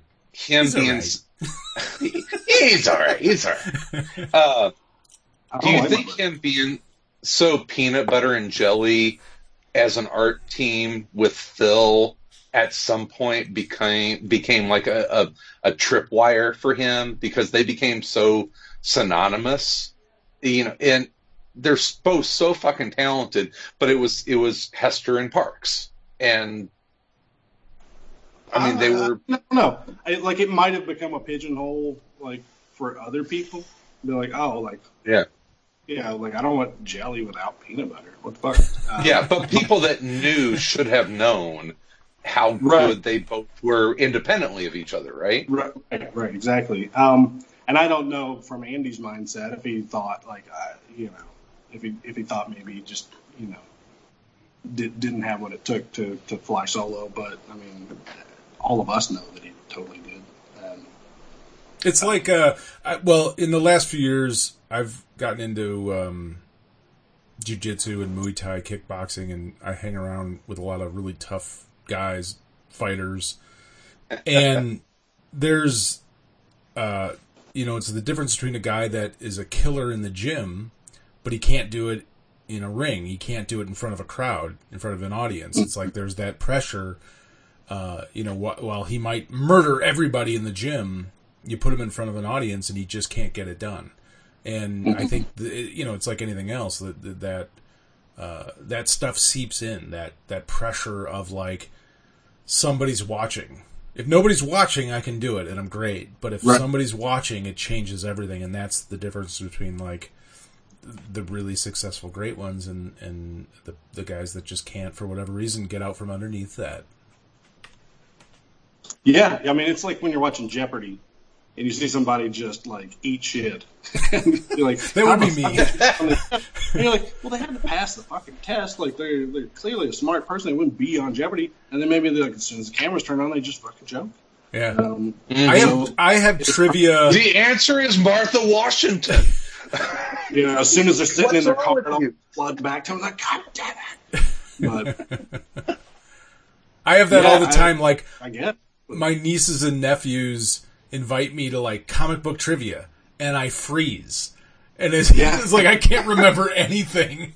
I just I've I've I've stopped going because I suck so bad Yeah. it. It's like I Well, that's a whole other skill set too, because I mean, you might have like you know, like the Metropolitan Library up here, but if you can't like summon it, right you know, yeah. yeah, uh, that's a whole other set of skills. I fumble So- with the uh, Dewey Decimal System of my own brain. I can't Exactly. quite get Yeah, through. my card catalog. There was a Deadpool question on Jeopardy today. I will mention that, and I Oh. did get it. So Are you uh, are you reading any comics, Tom Tony? Jennings. Um, I haven't been reading much. I just picked up that um, uh, was it Strange Strange Worlds, um, the Adam Strange book that Oh yeah, Tom King. Yeah, Mitch. yeah. I, I just picked up the first issue of that and I still haven't read it. Um, I slept. I slept on a floor of an Airbnb with Tom King one year. Factoid. That's, how an- weird this. That's how, that's how weird this industry is. oh, dude, I think about like the early days of uh, San Diego and like those suites at the DoubleTree were so fucking expensive. But if you got like ten dudes in on it, it wasn't so bad. And so the like it was like a fucking clown car. You had dudes sleep like you had a guy sleeping on the coffee table and you had a guy sleeping under the coffee table. You had like every horizontal surface had a sleeping body on it. And if you wanted a hot shower, you had to wake up at like five in the morning to get there. Uh-huh. There are definitely Uh-huh. men Yes, in yeah. this industry that I have slept in a bed with that I will never ever admit to doing that. There were many conventions that Sal would say the words, "I'm too old to do this shit." Yeah. yeah, it's rough, man. It's rough. But so, uh, what do you? I Oh. mean, I just got a horrible notification. No, no, no. I don't want to talk about it. I already know. I don't want to talk about it. Okay. I know nothing. I'm I'm ignorant. Um, Yeah. I'm I'm I'm I'm fighting back tears right now. So Yeah, that's rough. uh, don't tell me it's. Oh Jesus! Well, So, somebody John tell me. Fry- God John- damn John- it! so, so John John Prine just passed away. Yeah. Fuck. So let it be known from here on out, if I'm in a public restroom and one of you fucking animals walks out without washing your hands, I will chase you to the parking lot and I will cut your fucking hands off. Uh, Uh huh.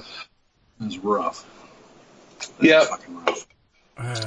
Yeah, my that's why my, my wife ducked in a little while ago and she said John Prine just passed away. And I'm like, all right, I'm gonna try and hold it together because um, he is um, yeah, a huge part of like all of my life from before I could even remember. So Yeah. That's so. you know, I used in Chicago. I lived uh, exactly uh, 200 yards from the Old Town School of Folk Music. It's pretty rad. Yeah. So where Steve Goodman and John Prine and many others uh, kind of uh, built the American folk and folk rock movement. And yeah. uh, was Kristofferson and all that? I know he was like part of their. Kristofferson was he was more of a Texas guy. Um, it was really it was really Goodman and and John Prine were the Chicago folk singers, and that was the you know the kind of Chicago Milwaukee. And uh, you guys, I'm going to grab a, a record that Well, my parents would play. My my parents would would play records all the time with me growing up, and and there were two records that were like burned into my brain as as always seeing them out, and one of them was uh, Little Feat Sailing Shoes, um, which I was like, "What the fuck is that?" It's like a six year old, and this Yeah. is the other one. Well, I'm gonna. Um, I just happened to come across a, a, a tweet by Pitchfork, um, and it's a quote by John Prine, and it says, um, "I guess I just process death differently than some folks. Realizing you're not going to see that person again is always the most difficult part about it. But that feeling settles. And then you are glad you had that person in your life. So I think that's pretty apropos.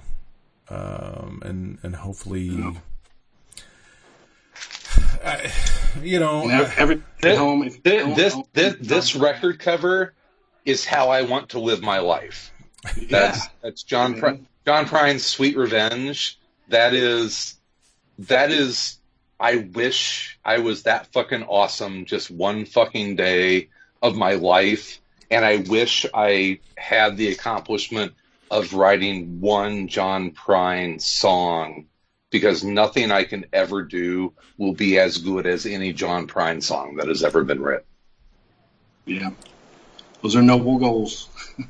Yeah, yeah. I, I, It's, I uh, yeah, stay home if you don't own the, the, the first John Prine record. It's practically a greatest hits album of its own. Um, yeah, every, everybody should own that record. Yeah, it's um, uh, yeah. I mean, they're all fucking. I mean, look at this fucking dude. I mean, he's just like, um, I own it, and and and he's, oh God, and he's writing songs that are just gonna fucking rip your goddamn heart off. And the thing is, he did it in the '70s and the '80s and the '90s, and you know, he's mm-hmm. making he puts out a record last year Yeah, that I send to my I missed a step still. I mean, like, yeah. were- oh. I, I, I sent that record to my parents down in Florida, who I guarantee you are going to have the, the worst day of COVID 19 isolation tomorrow because one of their generation's troubadours is is gone. So yeah, it it sucks. I'm I'm Yeah. I'm I will have private moments later. I mean, goddamn, uh, the I you know I'm gonna go downstairs and and put a John Prine record song, you know, or John Prine record uh, on. Who was that? The fucking uh, um, Everclear. You know, Everclear was singing about fucking John Prine, you know, in the in the '90s, and you know that's a that's a California punk band talking about this, you know, Chicago, you know, folk singer uh, Mhm. from the you know '70s. It's yeah, it's um, uh, Mhm. the world is is is not uh, a better place right now. No, no, we've definitely uh, experienced a pretty pretty huge human loss at that point, at this point. Um, yeah, well, I, that's, uh, you know, you know, it that's I don't know. I don't know how to look at any of this. Honestly, it's um, it's. I mean, we are getting to an age um, where you know we're going to just deal with more of these type of iconic heroes passing away. But you know No this this right now in this situation, dealing with this is uh, it, it's going to be a difficult. It, it's going to be difficult to um, to manage, but I don't know. Yeah. I, you know, I don't know. Uh, Well, it's definitely um, like over the years, like especially like when you know with Fear Agent coming along and stuff. Um, you know, I, I wanted to try to meet as many of my heroes as I could. Um, Yeah, I was just gonna ask. And I had, you know, I talked to Jack Davis a few times on the phone. I'd never gotten to meet him in person.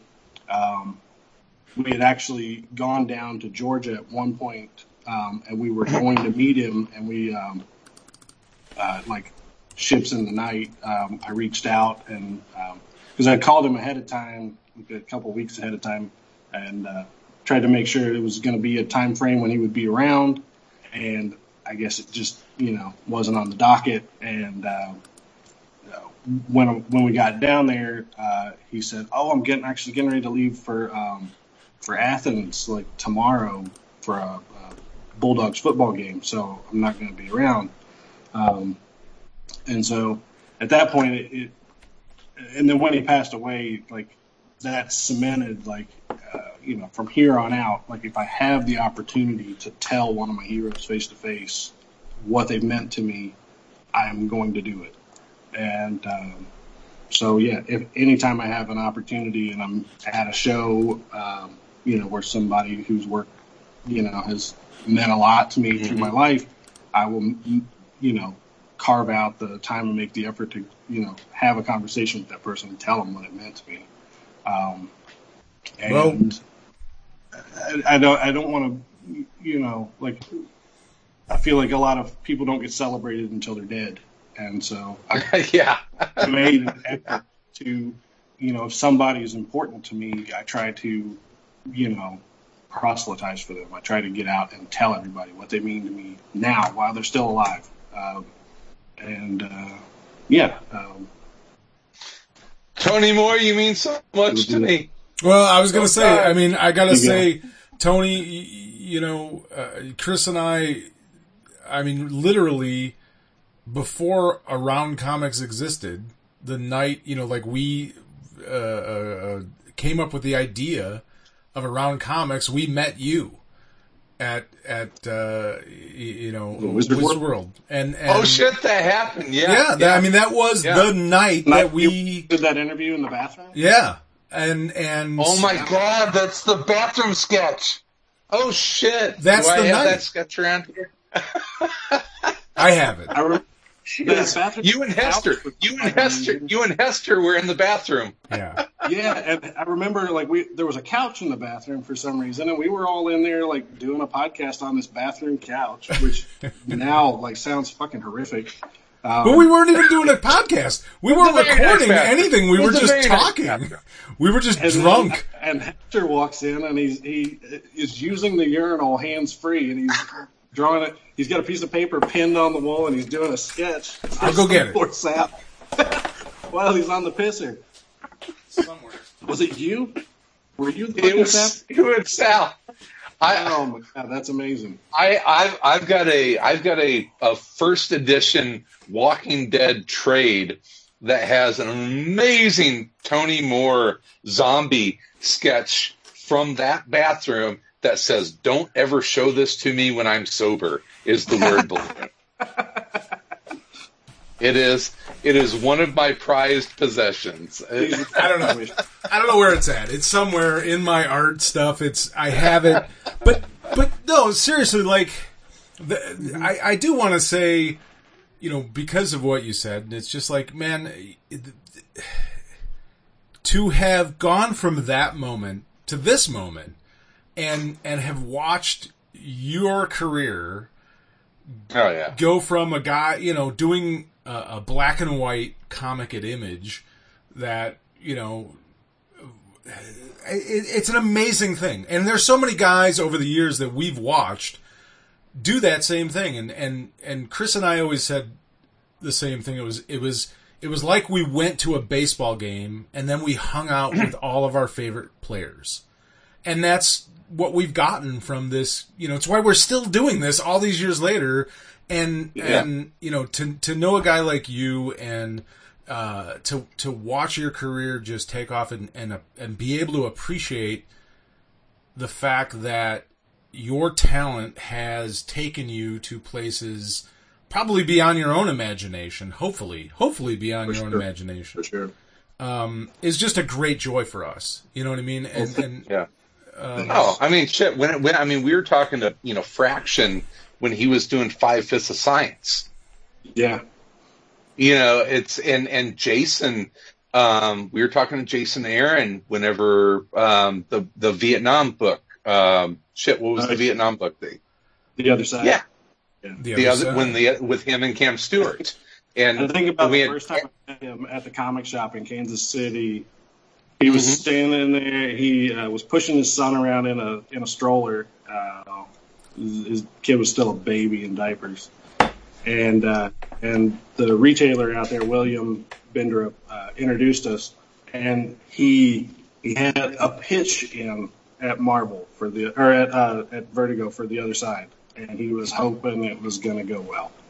And to see that like go from that to Yeah. now like you know having run the fucking show at Marvel for years like it, it's it's awesome man it's awesome Well, you know, and and and for us, um, it became, you know, we love talking with with you guys. It was the it was the up and comers, and you know, quite honestly, we were starting the show and we were trying to get people on to talk.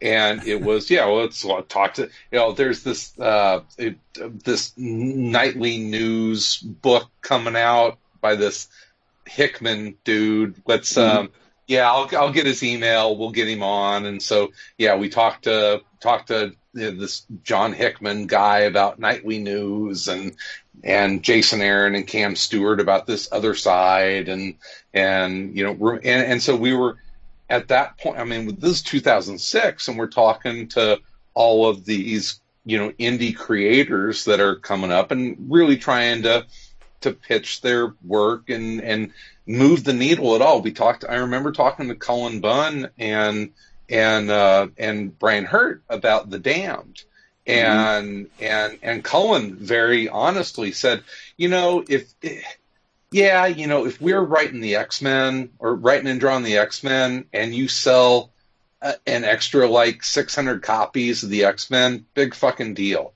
But if you sell an extra 600 copies of the Damned, that's kind of a big deal to us. And so, I mean, it, it kind of clicked for us that you know, talking to to to to those guys, it's like, yeah, they're going to have good, honest conversations with us. But at the same time, we wanted to talk to John Byrne and sure. Carmine Infantino and Gene Colan because they were our heroes and and so it's this it's this double-edged amazing sword that we're able to to talk to these amazing young creators that were coming up selling their wares but I think for posterity's sake we were able to get interviews with with people that won't be around forever. I look at those Gene Colan you know, interviews and, and Carmine, you know, listening to fucking Carmine and Tom. Mm-hmm. That, that could have been a, a show all of its own. Carmine Infantino and Tom Caters, uh, together, just talking about the Flash.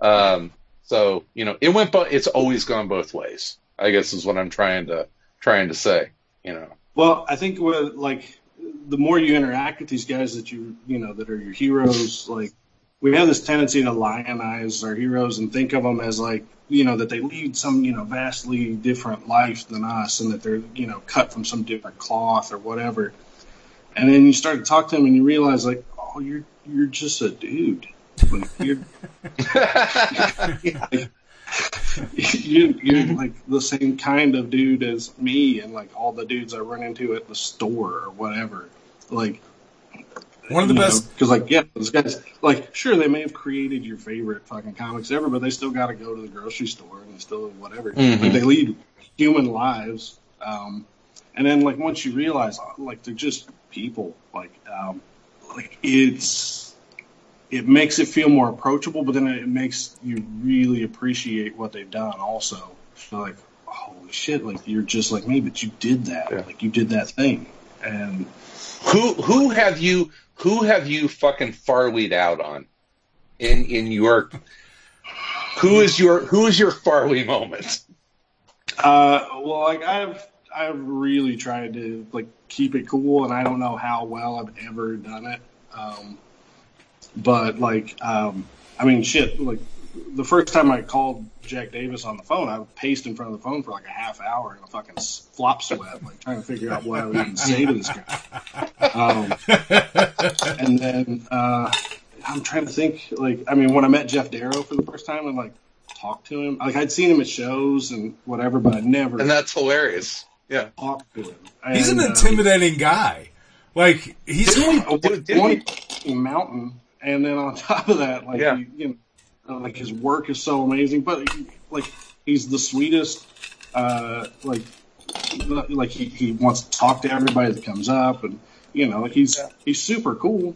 Uh, but so like at, at, at, at Windy City Con, we put Chris uh, Burnham next to Darrow, and I don't think that Burnham will ever fucking forgive us for that. He's like, you cannot put me next to him at this show because I'm not going to be able to well, talk to him all weekend. I don't think that went real well either. That's awesome. Got my Wilfred Home Appliances logo. Beautiful. That's amazing. Beautiful. Yeah, Darrow couldn't be the, a, a, nicer guy in the world. Yeah, and like, uh, um, who was I with? Uh, Alberto Ruiz had was publishing these art books, and he was like, "Do you do you want to do you want to meet Geof? Like, you go over and talk to him. I'll introduce you." And I was like, "Oh, I don't, I don't know." And uh, went over, and and Alberto's, you know, just chatting him up because they're friends or whatever. And like I'm pacing around in the background like a fucking psychopath uh, because I don't know what I have to offer to this conversation. I don't know what to say to this guy. And um, and then he just he's like, "Hey Tony, come on, come over here." And like I like a deer in the headlights. I, I didn't know what the fuck. and uh, you know, I went over and I started talking to him, and I was like, I don't know what I built this up in my head as, um, you know, and yeah, totally sweetheart guy, and you know, um, yeah, but like it, it, it was that thing, like, I, and at that point, I realized like uh, that thing, you know, if he's your hero, go talk to him, like just fucking nut up and go do it, like, it, um, because like if you miss that chance, uh, regret is a fucking killer. Like it, all, it, it just like Yeah. festers in in your stomach like a worm, and just uh, and it, it's um, yeah. So I I don't ever want to feel that again if I can avoid it. And so like um, I forget where we were. Uh, uh, Farley moment. Well, I um, I don't think I really like like. Uh, I, I mean, I guess I probably have at some point, um, but I, I usually just clam up and don't talk. I don't like. My, my, mine, mine was Bruce Timm, and it was bad. It was like someone had to be like, Chris, we're we're we're gonna go over here now. I was like, Um, remember that time when you did like Batman the animated series? It was pretty awesome, right? It's awesome. Um, we were we were in the uh, the Denver con in the hotel and uh, was walking through the lobby, and I was, I was like, "Holy fuck, that's Frank Miller right there!" And oh yeah. Uh, I'm gonna go talk to him. And he had like a security guard kind of like running interference, and I just like breezed past him before he could even like, uh, excuse me, and I just like, and just like walked right past him, and I was like, look, I know you get hammered all the time by guys. I just want, and I introduced myself, and I said, I just want to tell you, you are probably 90% of the reason I wanted to draw comics, and uh, thank you so much. And you know, I didn't, you know, I was like, I'm not gonna like monopolize your time or whatever, but I just want to tell you how much work you know, my life. So thank you. And uh, yeah, like just that, you know, like I don't know. Hopefully, I didn't come across like too much of a, a psycho or whatever, but I also didn't want to like eat up his, you know, afternoon, like you know, trying to talk to some guy that he doesn't know or whatever. But most- you know, One day, one one day, someone is going to do that to you, and it's going to freak you out. yeah. The most terrified I was, well, there was when we did when we talked to Byrne, that was terrifying. But that was over the you you fucking freaked out. You, Yeah. Like a half hour before we did that show, you're like, I don't know if I can do this. I was like, don't you fucking freak out on me now. well, he was a hero. I mean, he was It's those, legitimately. like, questions too. Like I guess that would make you nervous, right? Oh, I was you hear terrified. Horror stories, oh, and you're like, oh fuck, I don't want to be one of those. Yeah. Like, I mean, that's how it was when I first when I when I first met Neal Adams. I was like, oh man, Yeah. everybody I know has a horror story about Neal Adams, and I was like, I should probably just talk Well, to him anyway. But Here's the thing, too, is And I like didn't. It's like total. It's never been anything but super sweet to me. Um, With- he- with- yeah. Well, well, Here's the with thing, Chris, about Byrne that you don't Yeah. understand is that there was a part of me that was, oh my god, I, please don't be an asshole. Because I didn't want to be in that situation, but it was also because I don't respond well to that, and the last thing I wanted to have happen was me to tell Was to get in John a Byrne to go fuck himself. because that would have happened if he was an asshole. about yourself. Yes. You were worried about being a dick. yes, I see. absolutely, yes. But but but, but the great the great thing about that is is that Byrne diffused it. I mean, Byrne diffused it right off the bat. We were like, you know, as you know, hey, welcome, welcome to the show. How are you doing? He's like, oh, okay, I'm a little full. I just got done eating some babies. You know, Yeah, I yeah. think was his Oh, he- opening line. He couldn't have been better. But the in person, the worst was Chaykin, because Chaykin was another hero. American Flagg was the greatest thing I have ever read, and you know, as a as a teenager, it was you know transformed my idea of what a comic book was. And I mm-hmm. I went to a con and he was there, and I went to the t- table and I I lit- literally paced like you said, like in a flop sweat. You know, do I want to talk to him? Because I had heard horror stories. Chaykin can be cantankerous and he can be difficult, and I was like, I just don't. I, I love this man. I love his work so much. I don't want to have a bad experience. And it was the greatest, you know, he was so great and he knew that I was nervous and he knew that I was terrified and we talked about like Mad Men and television shows and Yeah. and, like for an hour we just sat there and talked and it was fantastic. It was it was amazing. I you know, he made it so great and it was it was one of those uh, you know special moments um but like you said, you, go talk to your Guys- heroes. Yeah, I think guys like him and like Neal Adams and these guys, you know, like they know, they know what you know. If someone's coming up to them, they know what it means to them. Um, but at the same time, they don't suffer fools gladly. No, And so no, somebody they comes up don't. and says dumb shit, you're gonna get told that it's dumb shit. Yeah. And then that's gonna turn into a really bad interaction really fast. Yeah. And then it'll become one of those internet horrors. But they are genuinely sweet guys. Yeah. Like, uh, yeah, like Lincoln's never been anything but super sweet. Uh, you know, he's told some of the raunchiest stories I've ever heard in my life. Uh, but he is like a sweet guy, uh, you know. But he's he's direct and he's uh, yeah. Uh, I could definitely see him like decimating somebody that you Well, know, like you said, like wandered in. you said it perfectly. He, they do not suffer fools, and as long as you are not uh, an idiot, you're going to be fine. You're going to be okay. Just don't be an idiot. Just, just be. But it is a weird thing. It is a, it is a difficult thing to meet someone whose work you idolize. You know, like you you, uh, you know, especially like when you're a kid, when you're, you know, young Yeah. and a teenager in those formative years of like, this stuff means so much to you. I mean, it means more than, mm-hmm. i- you know, it means as much as your first kiss. It means as much as, you know, your first love. Like that's how deeply it is ingrained in you. And then all of a sudden that person is in front of you. How do you deal with Yeah. that? How do you, you know, it's, it's hard. It's a tough Do you, thing. do you do you get that? Do you get young creators, and I'm talking, you know, the- beginning college to maybe grade school? Do you get aspiring artists that come up to you and say, "Man, your it's your stuff really means something to me," or do you get people that are like, you know, come up and say, "I just want you to show me how to draw a really cool zombie"?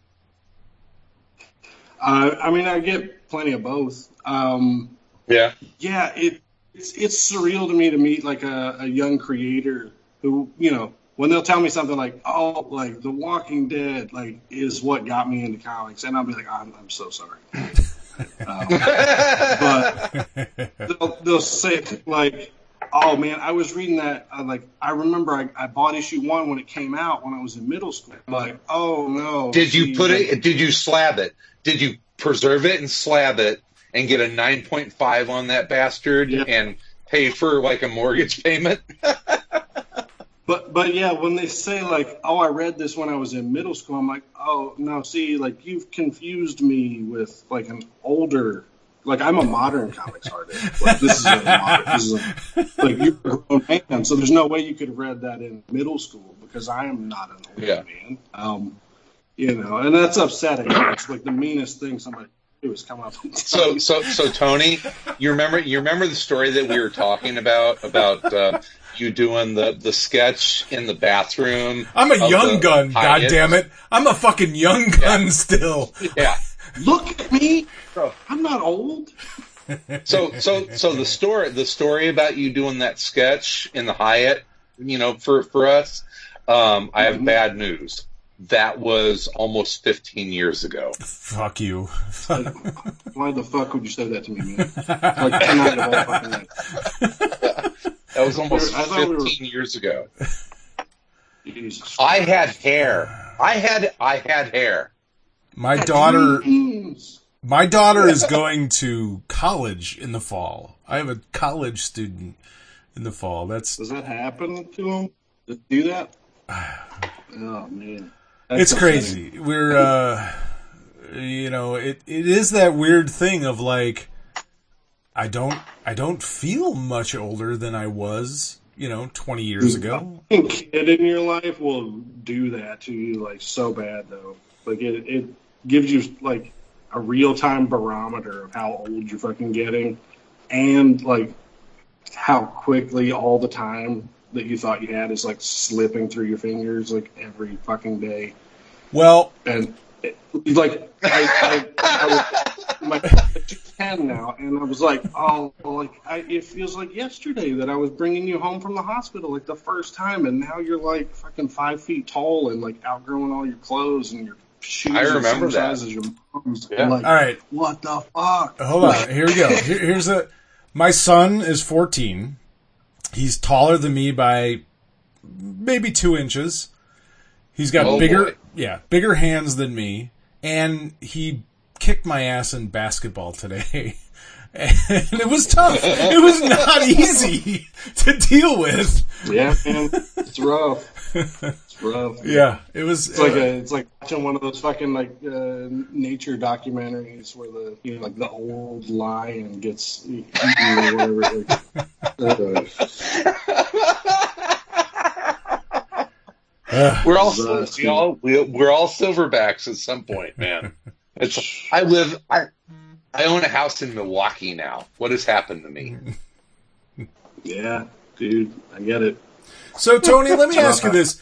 Um, you know, I don't. What was the last thing you did for one of the big two? Uh, Pun- was it Punisher? Was that? Uh, I mean, trying I, the last covers I drew were for um, the War of the Realms lead-in for Punisher um, Kill Krew. I right. I think that was the last covers I did. Uh, the last interiors I did was uh, a standalone issue of Thor. It was like one of the young Thor, like I don't know if it was a flashback or what. It was part of Jason. Was that with Jason? Was that with Jason? Yeah. Yeah. Do you see uh, yourself doing any more big two stuff, or is that just something that at this point you've played in that sandbox? You've kind of, you know, fulfilled that, scratched that itch, if you will. like still like doing it. Um, it's got to be like the right thing, because it's it's hard. I mean, it's really fucking hard to draw the insides of a book, and like the the older I've gotten, and like I've been out of that swing for a while, so I'm not as like slick with it as I used to be, and um, so like even that that standalone of Thor was like it required an easy, you know, 40% extra effort just to like get myself back, you know, like in the right mindset to, to do that. Um, but like, I don't know. Like I, I remember when I, when I, when I did Deadpool, like I busted my ass on that book cause I had a, I had a reputation of fucking up. Like I knew it. And, uh, you know, cause I had, like, I'm not going to pretend I hadn't fucked up plenty of stuff you know. Um, but you know, they they kept asking me to do stuff because I guess they thought the work was good, or that you know my name being associated with Walking Dead, you know, was worth enough to keep asking me. I don't. The I don't work know. the work was good. Is Um, yeah. It's yeah. Either way it shakes out, they they did keep asking. Um, but you know, so like with Deadpool, I was like, you know, like I'm not gonna I'm not gonna fuck around. Like I'm gonna come in. I'm gonna I'm gonna I'm gonna just I'm just gonna do this like hell or high water. I'm gonna do it. Uh, show them I can do it. show me I can do it because you know my whole career I'd, I'd either juggled stuff and like you know not been able to keep up the pace and fucked up two things that I was trying to juggle or whatever. I you know some reason or another I'd always you know basically uh, like kind of fucked up almost every project I'd been working on, and uh, I wanted to show like I can do this, and uh, and so I did, and uh, I remember I drew that first issue, and uh, they were like, okay, cool, uh, so. Uh, so what we're gonna do now? I uh, we're gonna like start doing some like double shipments like twice a year. So so like e- like even though like we're going to try to put out like 18 issues a year instead of uh, instead of 12.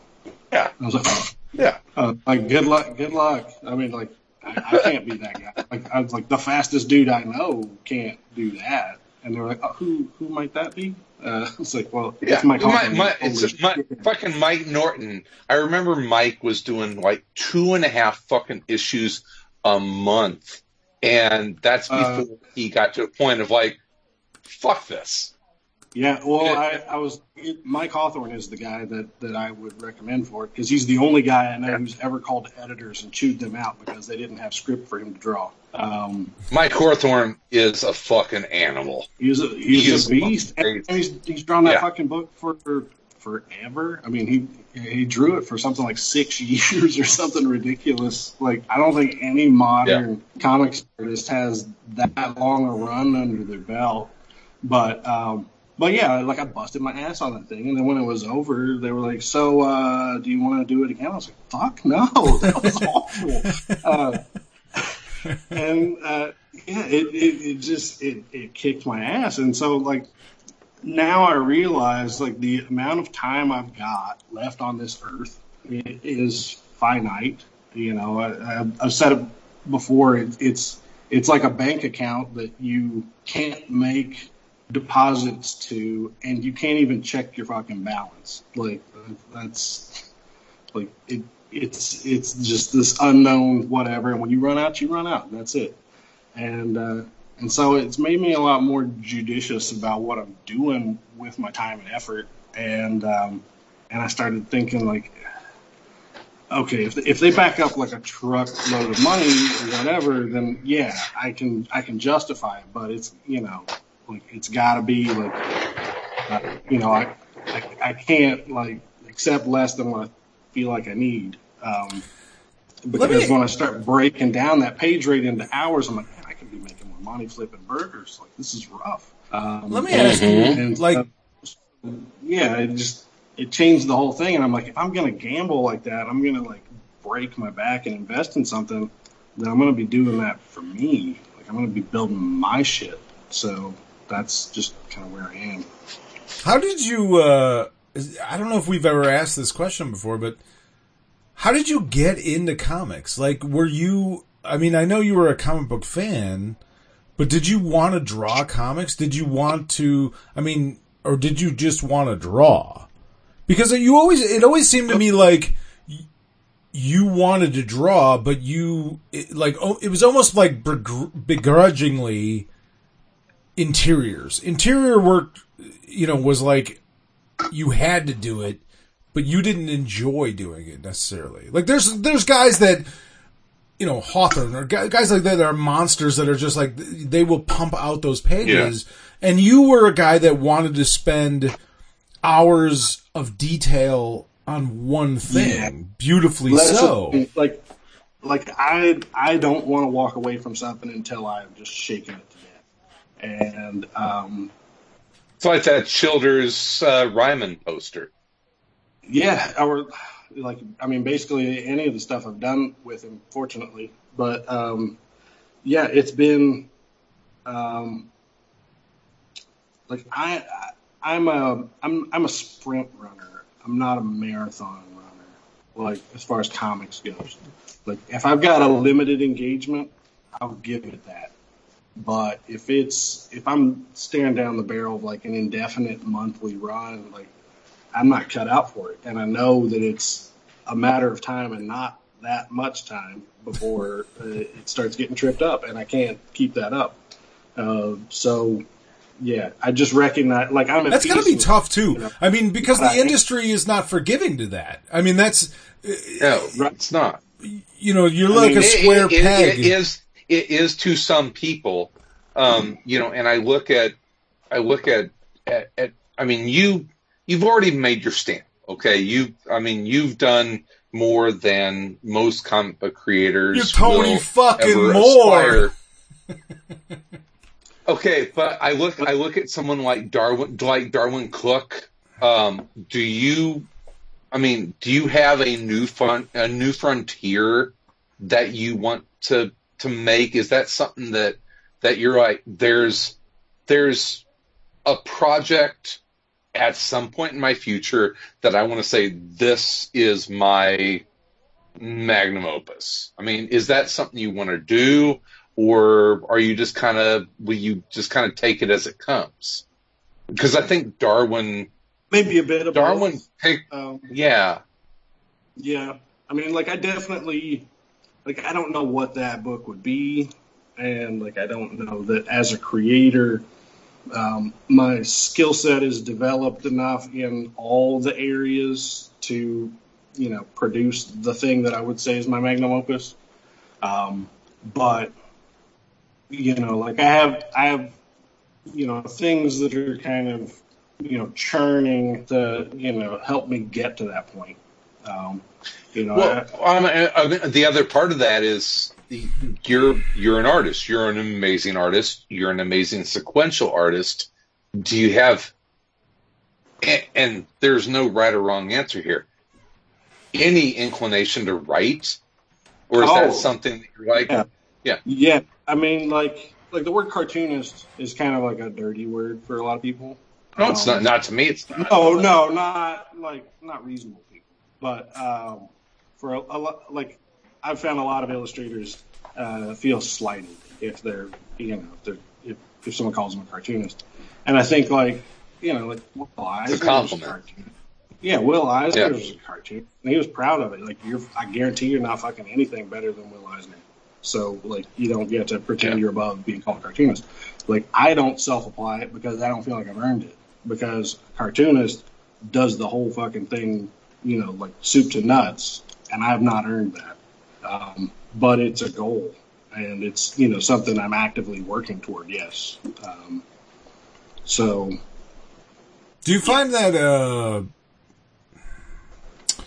Do you find that you there's a pressure uh, that comes with a certain amount of notoriety, a certain amount of fame? Um, I mean, you're you have a level of fame in the comic book industry um, that not a lot of guys do. Uh, you know, there's only actively, you know, a handful of guys that have the, the, the level of notoriety, the, the, the name recognition. Do you feel that comes also with a certain amount of pressure, um, to produce something, uh, you know, what is the next thing Tony Moore is doing? What is the, you know, does that, is that something that, that you think about? Is that something that weighs on you at all? Um, well, yeah. I mean, like I know, um, like I I'm under no delusions that there's a 99% chance that the most famous work I've ever done is something I drew fucking almost, you know, almost 20 years ago. Um, and that's it's not a Fear It's going to be huge. you know, I, I hope. I, yeah, I do. I, I do hope so. Um, but even that's 15 years ago. I mean, it, it ended Yeah, like yeah, 10 sure. years ago. But you know, um, but yeah, like I, it's a weird, it's a weird thing. Like, like I, I, I do know that like skill wise, I've never been better you know, and I'm only gonna get better. The older I get, the more I learn.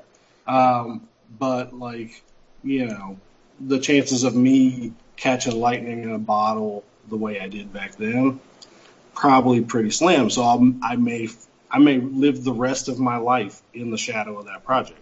and I, it's not an awesome feeling, but I'm I'm at peace with it because I can't change it. Shit So- is. But at the sa- I but at the same time, at conventions, people walk by you wearing like Rick outfits, and they don't know who the fuck you are. So it's all good, right? Yeah, right. Uh, that's, that's good. I mean, that's got to be a. I mean, that's a that's a mind fuck of a thing because you've done, you've accomplished something that so many people wish they could have accomplished, and yet it's left you. You know, I mean, it, it and I understand what you're talking about. I, I see what you're saying. Like, you know, it, it you did this when you were young, and you're better now than you've ever been Yeah. how do you overcome that? How do you sort of like, you know, uh, I mean, it's. It, I mean, all you can do is just one foot in front of the other and just yeah, keep going. I mean, that's all. It's really the only option.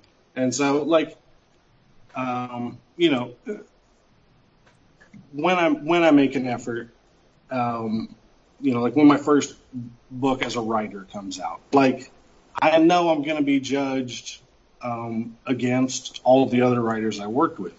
And so, like, yeah, do I think, like, under any circumstances that my freshman effort is going to hit the ground running as good as fucking Jason Aaron? Like, no. I I know it's Ah, he's a hack. um, but you know, all I can do is just do what you know feels good, and um, you know, hope for the best, and then hope that I, you know, uh, The- my my entire voice, you know, as a writer and artist or whatever, as it all starts to coalesce, and I put this, um, you know, put So- this whole project, whatever whole project is that is like my, you know, whatever it is. I don't even know what it's going to end up being. Um, Well, the problem is, is that nobody appreciates how fucking hard it is to to to do to hit that fucking lightning once, but Yeah. then to continue to, to to produce to and learn and grow and evolve and try and do it again. Like it, nobody, you, the people that are gonna uh, uh, comment on it, you know, the fucking Twitter, you know, uh, community that's gonna comment on it, have no idea what it is to to to do it once, let alone to Right. try and do it again. Like I've I've had enough time to kind of like settle into what that life is. You know, like coming off of Walking Dead and then going to uh, Exterminators that got canceled and Fear Agent that like But it was awesome. hovered on the precipice of cancellation like uh, its whole life. Um, you know, like I, I I know, you know, it's not like no I don't know. I guess maybe some guys are just hit machines. Like you know, you you know, every time you step up to the bat, you, you just crank out another. You know, It just happens. money. It happens, Uh, and, maybe- and and it's maybe, amazing. um, But uh, you know, I like I, I mean, I've, I'm clearly not that. Uh, and uh, Well, you know, he- he- I have to get used to that idea. Okay. Here, here's something that I watched this year or this last week. You know, it's isolation. All the time is mushing together.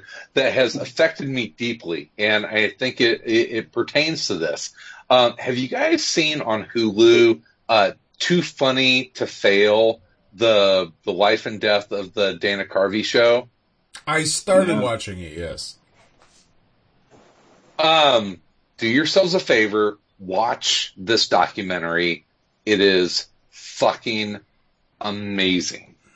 The history of the Dana Carvey show. You've got Dana Carvey, who is maybe the biggest name in in American comedy at the time. He's he's just coming. He's he's left SNL as the longest running uh, cast member. He's got a, a list of of characters on there a mile wide. Wayne's World has just dominated the the the, the movie box office, and and he leaves there and he wants to to create uh, a sketch show for for primetime TV in the vein of of Monty Python, and he can sell this idea to any network, including cable at the time that he wants to, and they make the ill-fated decision to go to ABC, like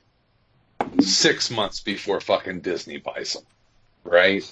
And and it is the it is the the meteoric rise and then fall of this of this show as he gets together a group of writers that no one has ever heard of. Um, they're uh, I'm trying to think of some Well, that's not- some of the guys. Um, Louis C.K., um, Stephen Colbert, uh, Steve Carell. I, it's it's it's this amazing. I mean, like literally the greatest writing room ever in the history of TV is put together, and just because of the time and place that they were put, this show fails miserably, and that's a long way of getting me to to say first of all watch that documentary because it's fucking awesome Yeah. and second of all um, kind of going back to what we talked about earlier which was you know we we came in in 2006 2007 to this amazing group of creators that I kind of you know as we're talking about this look at the 1970s SNL cast of of of creators as like this amazing group that would kind of overtake comedy for the next decade. Are you saying that. Tony is the And- John Belushi of comics? Is that? No, I, I I don't think that that Tony at this point is gonna is gonna die in a car wreck with a you know a bottle of Jack Daniels in between his legs. But but here's the point I'm getting to. At what point in your okay, that's a good bottle of bourbon. Just don't go driving. Um, at what point in your career do you make that shift between I'm trying to climb the ladder to I've made a I've made a peak and now it's time for me to maybe Why are you asking this question? Oh. Listen, this guy No, has it's fucking not- done it's- it's- more. no, it's- he, well, no, oh, so you're making it sound like Tony is on No, this fucking like cliff. I'm not is- I'm not saying career is fucking just over. What No, the fuck? no, this dude just- has done more. really- I would give my left it- it nut. really I would give literally. I would cut off my left ball to, to to do what this guy has done in comics, and you're making it sound like, oh. You know, your fucking career is over, Tony Moore. Like, No, what's it like, it's like- to it's like to be on no, the twilight of your fucking? because let me speak. Let me let me let me. So Dana Carvey's top of the world, and he finds these he finds these young, amazing sketch comedy actors and writers, and he puts this amazing show together. It doesn't succeed, but it goes on to spawn like comedy as we know it for the next couple decades. And I mean, it's a self awareness of, I mean, are you, I guess that's the question. Are you on the lookout for people to collaborate with as that next wave of amazing creators? That's where I was going. That's the long-winded way to say. What the do fuck? you look for What new? the for, fuck are for you talking fresh about, Voices to, to do that. Uh, yeah, I mean, honestly, it was it was easier to do like when we were running the convention uh, up in Cincinnati. Um, Yeah. You know, like when we could fill out an artist alley, and you know, like I was walking around and meeting more people, and especially like just when I was more on the convention scene in general. Uh, it was easier to, to you know like see guys that were on the come up and like you know sit and talk to them and uh, you know, see their work and, you know, like really get a sense of, you know, like, oh, this guy's about to be like huge. Um, uh, now I'm a lot more removed from the, that, just the entire scene, like not just the Scene. but like the entire comic scene. I mean, most of the stuff I'm reading is either like, you know, Japanese horror stuff that I'm downloading off the internet or, um, or like reprints from the 50s uh, or you know like I, i'm not really keeping up a whole lot with like the modern comic scene and i'm kind of a bad nerd for that um, but like, I mean, honestly, I- I've only got so many hours in the day. Like, I don't watch hardly any of the shows that I put in my Netflix queue. Um, I, I, I, I continually buy books as like, oh, I'll, I'll read you one day, or like there's some, you know, this magical thing of like, you know, if I if I buy it and I put it on my shelf, then like the knowledge in it will somehow like float into my Through mind while I'm osmosis. or some shit. It Um, does that that happens. I mean, that's yeah, of course. That's why I keep doing it. Um, I'm not an idiot, um, but yeah. uh, so yeah, I don't know. Um, Well, let me counter yeah. Chris's uh, fucking magnum opus of question that he laid out to you. And me- It's a really good documentary. You have to watch it. It's amazing. I I'm on the other side of it where I'm like, listen, you have nothing. You should feel nothing but pride for your career, and you won. You don't have anything left to prove. you you you you know what I mean? Like you won, and at this point, it's all gravy. Do what the fuck you want to do, and I think that's what you're doing. Is is, is Yeah. I mean, that's it. Like, one, like being aware of like what I'm capable of in the comics industry and like how my own abilities limit how much I can do. Um, you know, just recognizing my shortcomings is like just how prolific I can be as an artist. Like I, I can only do so much and it's not really that much. Um, and, and, and recognizing that. but that's and- okay because what you do, people I'm love Like, so much. cards are. right? yeah. Um, you know, like Hester said one time, like, uh, you know, like every every good thief has a plan to break in, or every thief has a plan to break in, but only the good ones have a plan to break out. And I'm like, yeah, that's it, man. Like, uh, like everybody's asking how to break into comics, and nobody's asking how to break out. Um, and Well, for, Um, for you, one one of my favorite all time sayings is is very Tony Moore esque. Um, don't confuse activity with accomplishment.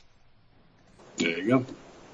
and you have you have accomplished more with what you've done than people that have chased their tail in this industry for for for two or three decades. What's, so uh, don't, don't confuse activity and accomplishment. What's your favorite bourbon right now? Yeah, Um, there we go. Now the good questions. Yeah, yeah. Um, I think probably Booker's. This is like my, like I like that one a whole lot. Um, trying to think what else I'm really, really getting after. I like I haven't really been drinking so much recently, so um, yeah, I like Booker's a whole lot though. Um, That's Elijah. Craig is good. It's got a nice kind of heat to it, kind of oaky. Um, yeah, that's probably it right now. I mean, I don't know. I've got so many I haven't really gotten like busted into yet. So What's uh, what's your next tattoo? Uh, well, my, is to uh, unify everything I got. I just had my leg done with. Um, I had uh, Jeff Gogue, who's been doing all of our work um, on my wife and I. Um, I just had him do the Moore family crest, like his twist on the Moore family crest, which is um, three heads skewered onto a sword. Um, Of course and, it uh, is. He, he did a pretty killer job at run, running from the the tip of the sword starts at like just above my belt line, and the handle of the, the hilt of the sword ends, uh, or the, the pommel of the sword ends uh, just on the top of my foot, and it's like three life size skulls. On How do it. you? And it's uh, it's Narsil. That doesn't from- sound painful at all. Yeah, no, it don't fucking tickle. That's for sure. Let me ask you a question. I I've gotten uh, in the last year. I've gotten more tattoos than I've I had in the last ten years, but I want more. And but my problem is, is like trying to figure out how to tie it all together. Like how do I? You know, you get. I mean, I I follow you and and your wife on Instagram, and I mean, you guys have. It seems like this A cohesive. fucking plan. Yeah, and I'm like, I, I just get shit. I'm like, oh, I'm in a different city. I'm gonna go to some random tattoo shop and get something done. And you guys have like this plan of like getting these sleeves and backs and all this stuff done. It's amazing, and I'm I'm I'm so jealous, and I can't figure out what the fuck I want. Uh, Uh, I don't know. Like like most of the stuff I have is just like a laundry list of elements of things that like mean something to me in my life, and that's what Kara's done too. Um, and so like when we reached out to to Jeff, um, like I just thought like a sleeve would be badass, and uh, he was like, I'm not really doing that. I'm doing like more large scale work. I'm like. Sleeve's pretty fucking big. Like, what? What's that mean? He's like, I don't. know. I'm more into like More than a fucking arm. yeah. I'm more into like back pieces, like full backs, full fronts, or like body suits." And I was like, all right, fine, Body it, suit. whatever. Like I was like, I'll go full back. Like, uh, what? I'm not using it for anything. Like, yeah, let's go. And uh, and yeah, like I just kind of like cooked up a, a fistful of like the elements that mean something to me, and I like I've still got the a list that we're kind of picking through, and I'm you know adding some new stuff here and there as we go. But um, Whenever you say elements, are you talking like hydrogen, oxygen? Like- no, just pieces that get put in. Like my back piece is, um, like on one knee, I've got I've got a deer skull that starts at my knee, and it goes all the way up my thigh, and it takes up my whole thigh, and then the antlers run uh, across across and all the way up to my shoulder. Um, and then Just show know, us. Just- one. take the shirt off. Let's see it.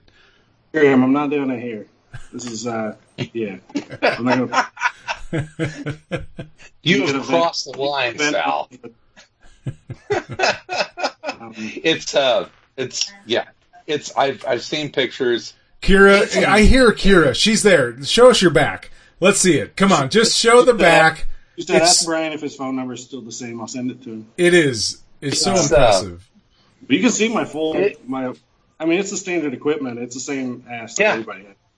But uh, It's it's been it's an amazing it's an amazing um, dedication. It's been a process, that's for sure. You definitely learn a lot about yourself. Um, hmm yeah, like physically Yeah. and mentally. How like, many all- hours have you been in the chair? Mm, I've got, I probably got sixty hours on my back, and I'm probably Jesus. I'm probably I'm probably uh, probably another forty on my torso at this point, and then Damn. about eight. I'm I'm about eight in on my leg right now. Um, and that's just one leg. I don't have anything on either arm or the or the one leg now. But um, but yeah, I mean, eventually I'll fill it all out. But I mean, it, it's uh, I just found an artist that I trust basically implicitly, and uh, it's weird because like I micromanage every fucking art project that I'm on, but uh, like my actual physical body, I just handed it over. Like, yeah, just go, just do what you feel is right. And Man, I, I bought a I bought a house like three Kara- years ago. I got Kara like, eight- just like emailed 18, me. 20 hours in mowing the grass, and that's like fucking enough for me. You know, like uh, done. Kira, uh, she just texted me your back piece. Oh my fucking god! Well, once I, I first I want to pretty say you have kind of a nice ass. I, I will say. You have a nice I was house. thinking of my life, we'd been training for the uh, half marathons we've been running and stuff, so I was I was still in pretty good shape. I hadn't like fallen completely off the fitness wagon. I'd like to get you Yeah. into jujitsu. Uh, you know, that's a. It would be fun. I I missed doing that stuff in high school. I took Shaolin and I loved it. Um, well, you, you know, Sal, Sal chokes people out for a living now. no, it's not a living yet. Eventually, that's my goal to retire as a person that professionally chokes people unconscious. That is my goal. But uh, for now, no, this is beautiful, unbelievable work.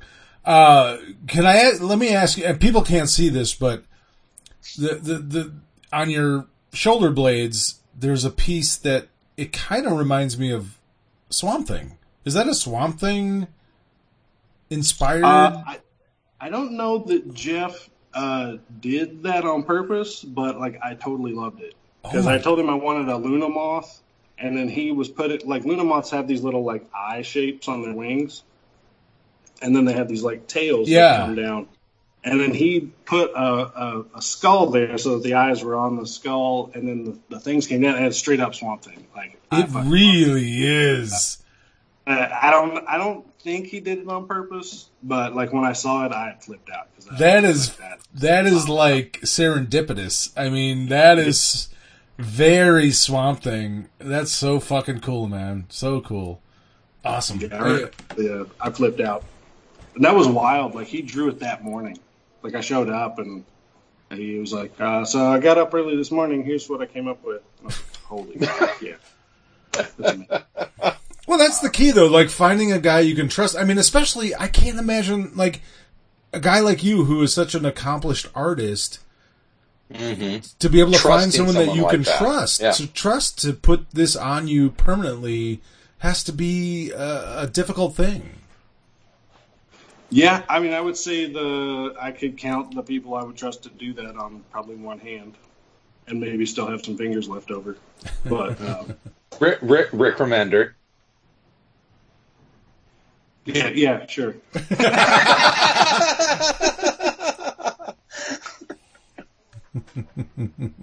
I don't know, man. He's sadistic. I've read his scripts. I don't. I don't know if I try like punching me with a needle. All right, so we talked about um, going back and, and, and Marvel, DC, big two stuff. Is there a character that you haven't done that you wish you could do? That that there's something left on the bucket list, uh, a mainstream character. Yeah, there, I mean, there's plenty. Um, like I, I want to draw a Swamp Thing. Um, like I, I've, I've been offered a couple Swamp Thing, um, like small things that would have been awesome. That I just like the timing was bad, and I just couldn't make it work. Um, What is it about that character?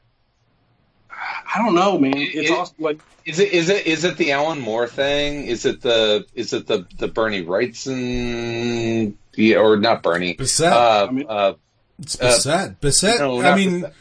the Uh, Bissette Swamp the- Thing. the- it's all of it, really. I mean, it's that Yeah. like it's the childhood wish fulfillment. It's like that hero worship stuff. I mean, it's all of it kind of rolled into one. But then on top of that, he's really fucking fun to draw because like I don't like drawing Yeah. clean line like uh, technical shit, but like I love noodling on like monsters and All like the nature detail. stuff. And I mean, it's it's all of it like all put together. It's kind of perfect. Um, uh, like I want I want to draw Jonah Hex at some point before I hang it up. Um, oh, that would be so nice. when when that book was still running, uh, Palmiotti had actually written me a script that was like Ugh. an evergreen, like you know, it'd just be like a plug, like a, a an evergreen thing. You just write it when you want. We'll plug it in as a fill-in, and it'll Yeah. be great. An Well, annual, that- maybe an what all those annual. stories were. Yeah. I for, I think I was still working on Exterminators, and or maybe at that point I think I was working on Ghost Rider already. And uh, like as I was wrapping it up, I was uh, I, I wrote him a letter and I was like, "Hey, good news! Uh, like next week I'm going to be done with Ghost Rider and I'm going to start this uh, this uh, Jonah Hex script." And like like I want to say like the two days before I was finished, uh, the news came out that the series had been canceled, and so like my script was, Uh. I was like, um, Have you ever But, have yeah. you ever thought about doing? It was really good too. I don't know why, but like I have this weird fantasy of like you doing a Superman book. I don't know why. Like it because it seems like so. I don't know. I don't know if I'm. I don't know if I'm cut out for Superman. I Like, know, but could it- be- like, Kind I of like it's kind of like Frank Quitely doing All Star, you know, Superman. Yeah. It's it's like you didn't think it would work, and it was just like this is the greatest Superman ever. Well, I definitely don't think I could do that. Um, especially Nah. after he's- I don't know. Like, I yeah, that was a pretty definitive run on Superman. I just think you you, But you never, bring a but you never would have humanity. thought it beforehand. yeah, right? you might. Yeah, you might be right.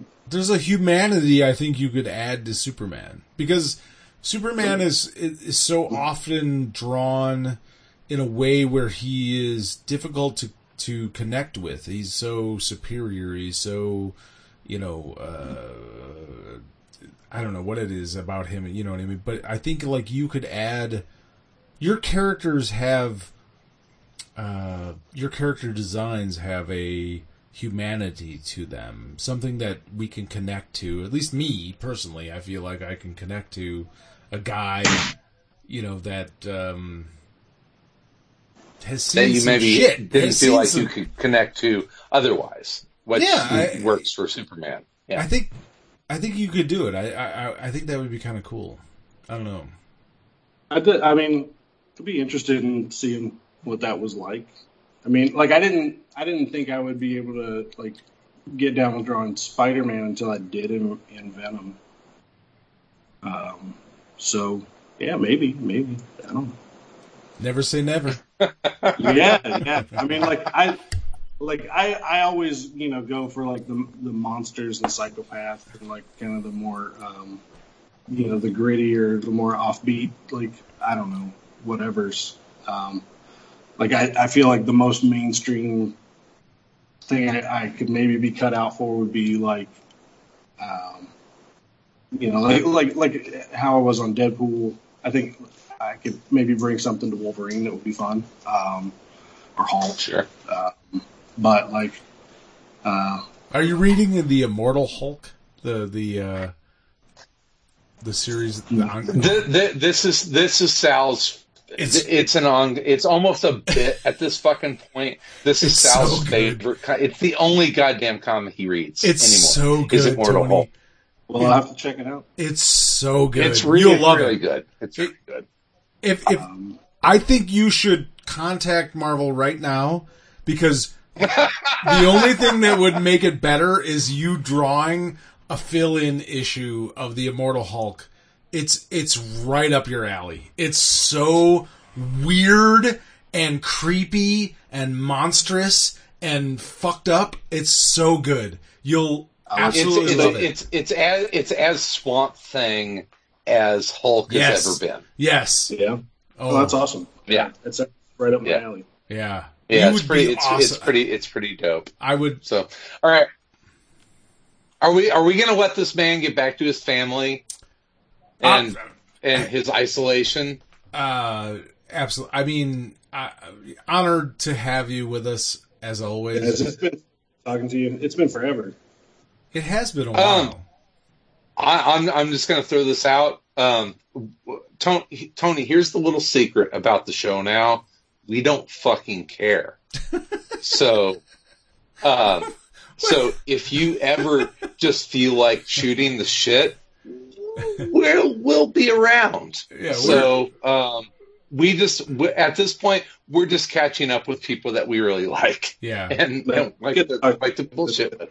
Yeah, this has been awesome. Thanks for reaching out, man. I'm super glad we got to do it. Yeah, Sorry, yeah, and uh, sorry it's been under these circumstances, but uh, yeah. Um, hey, we we we we've got uh that that's part of it is is grabbing you know silver linings where we There we go, man. There we go. Making some lemonade. And uh, is I, part of this. I have to tell you great. before we go. I will say this: one of my biggest regrets is that uh, you had you and Kira had invited me to come to when you guys were doing a convention because you guys did Yeah. a convention, uh, you know, of your own there, uh, and you invited me to come down, and I didn't, and I apologize because it is now like one of my biggest regrets that I didn't do that. That I, I just, didn't, uh, you know, it was it was not in the cards, but uh, I, you know, it happens. I mean, I like gradually I've been able to cry myself to sleep like a little less.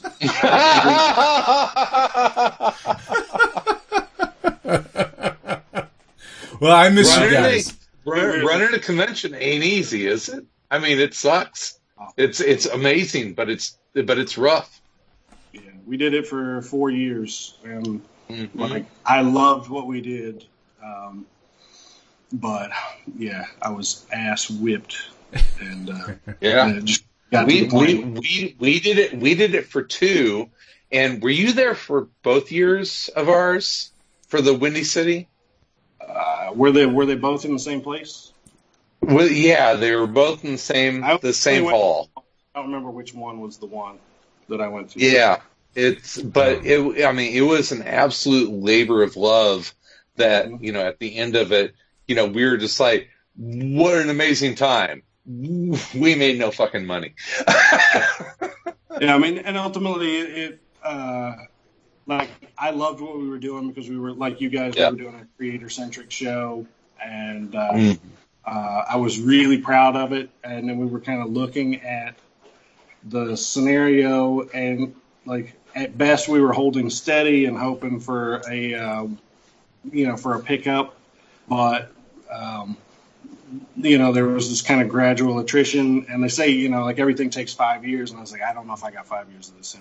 Like we got Yeah. four years, yeah if I start dipping into the red, like I can't start Well- my own bank account into this, and uh, yeah already working for free, and I've got a full time job, and I don't know. And and and not to not to not to string things along here, but I mean we're entering convention season right now, and Mhm. I'm sorry, but they ain't gonna happen.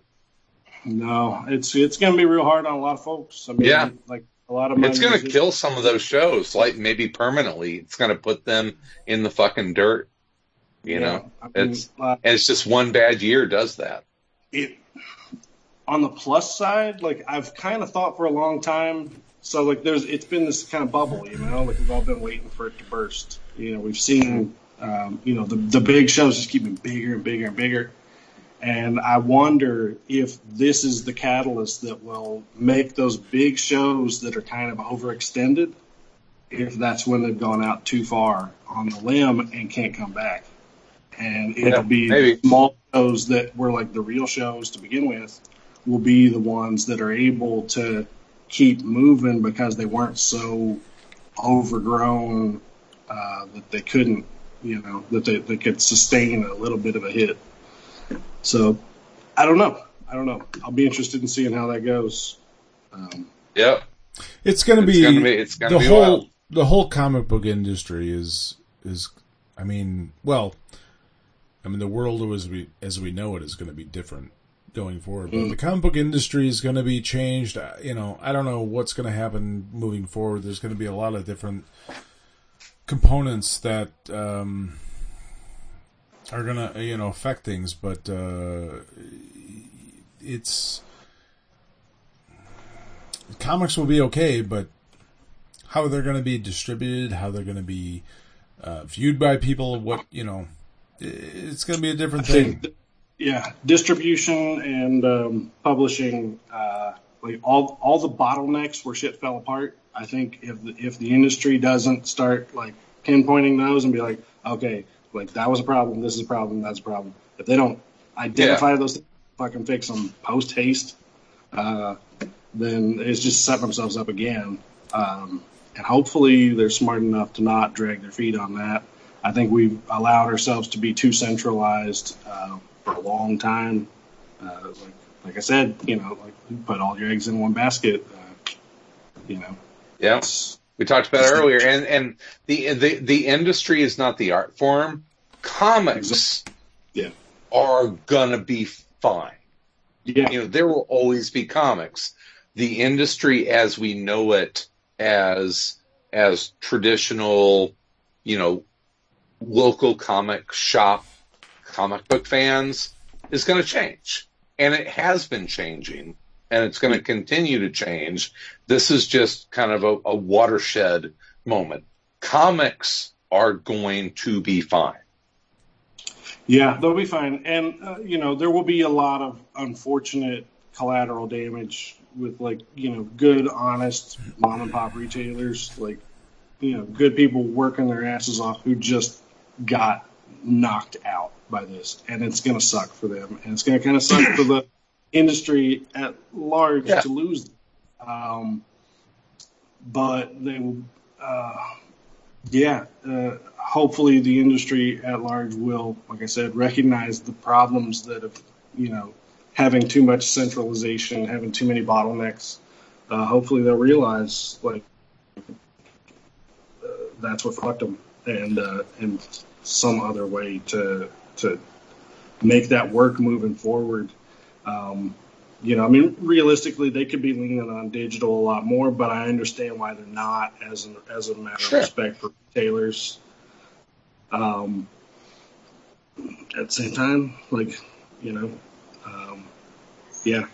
So like I, I mean, I see both have I see both halves of it. As a as a creator owned person, I'd be like, nah, fuck that. Like, you know, not my fault. I'm, not, I'm, I'm still trying to like you know make a living here. Um, but Yeah. uh, you know, as as a friend of people who work in retail, like I see it. That's their livelihood too. I get it. Um, It's a weird So- thing because it's it's that it, it, it's that thing where like it makes more sense to go direct to the consumer, but you know you have all those retailers, you have those those shops that we all grew up going to, we all spent time in, and we have fond memories of, but the reality of those uh, you know, existing is dwindling. The, the, the, the, it's harder and harder and harder. And this, you know, uh, as much as we want them to be there, it's, it's almost like a luxury at this point, you know, and, and, and, um, Uh, yeah, it's a tough thing. It's a tough situation for any of those retailers to deal with. I don't know how they're going to get through it. There's going to be so many tough times for so many comic book stores. I mean, the, the running the comic book shop is so fucking tough before this. I mean, it's eh, the, the- yeah, lean. Yeah, yeah. But Tony, yeah. Thank you so much for for always being a friend of the show. Thank you so much for coming on and and and Uh, you guys are awesome. Yeah, I do anything for either of you. So, but you're the best. good luck out there. Stay Yeah, safe. you too. Yeah. Be safe. Take care of your family. Uh, we love you. You know. I, I, I hope you I hope you understand that this was as much for our sanity to kind of keep it together through this shit as as anything. This has been a, a welcome uh, thing for all of us. So thank you so much. Yeah, Awesome. All right, we love you, brother. take it easy, guys. I love you. All right, we'll talk to you later, man. Anytime. All right, that was awesome, man. Always good to talk to Tony. It is. It is always fun. Uh, he is just a great guy and has always been a friend of the show. Um, Yeah. That's it. Thanks for listening. Yeah.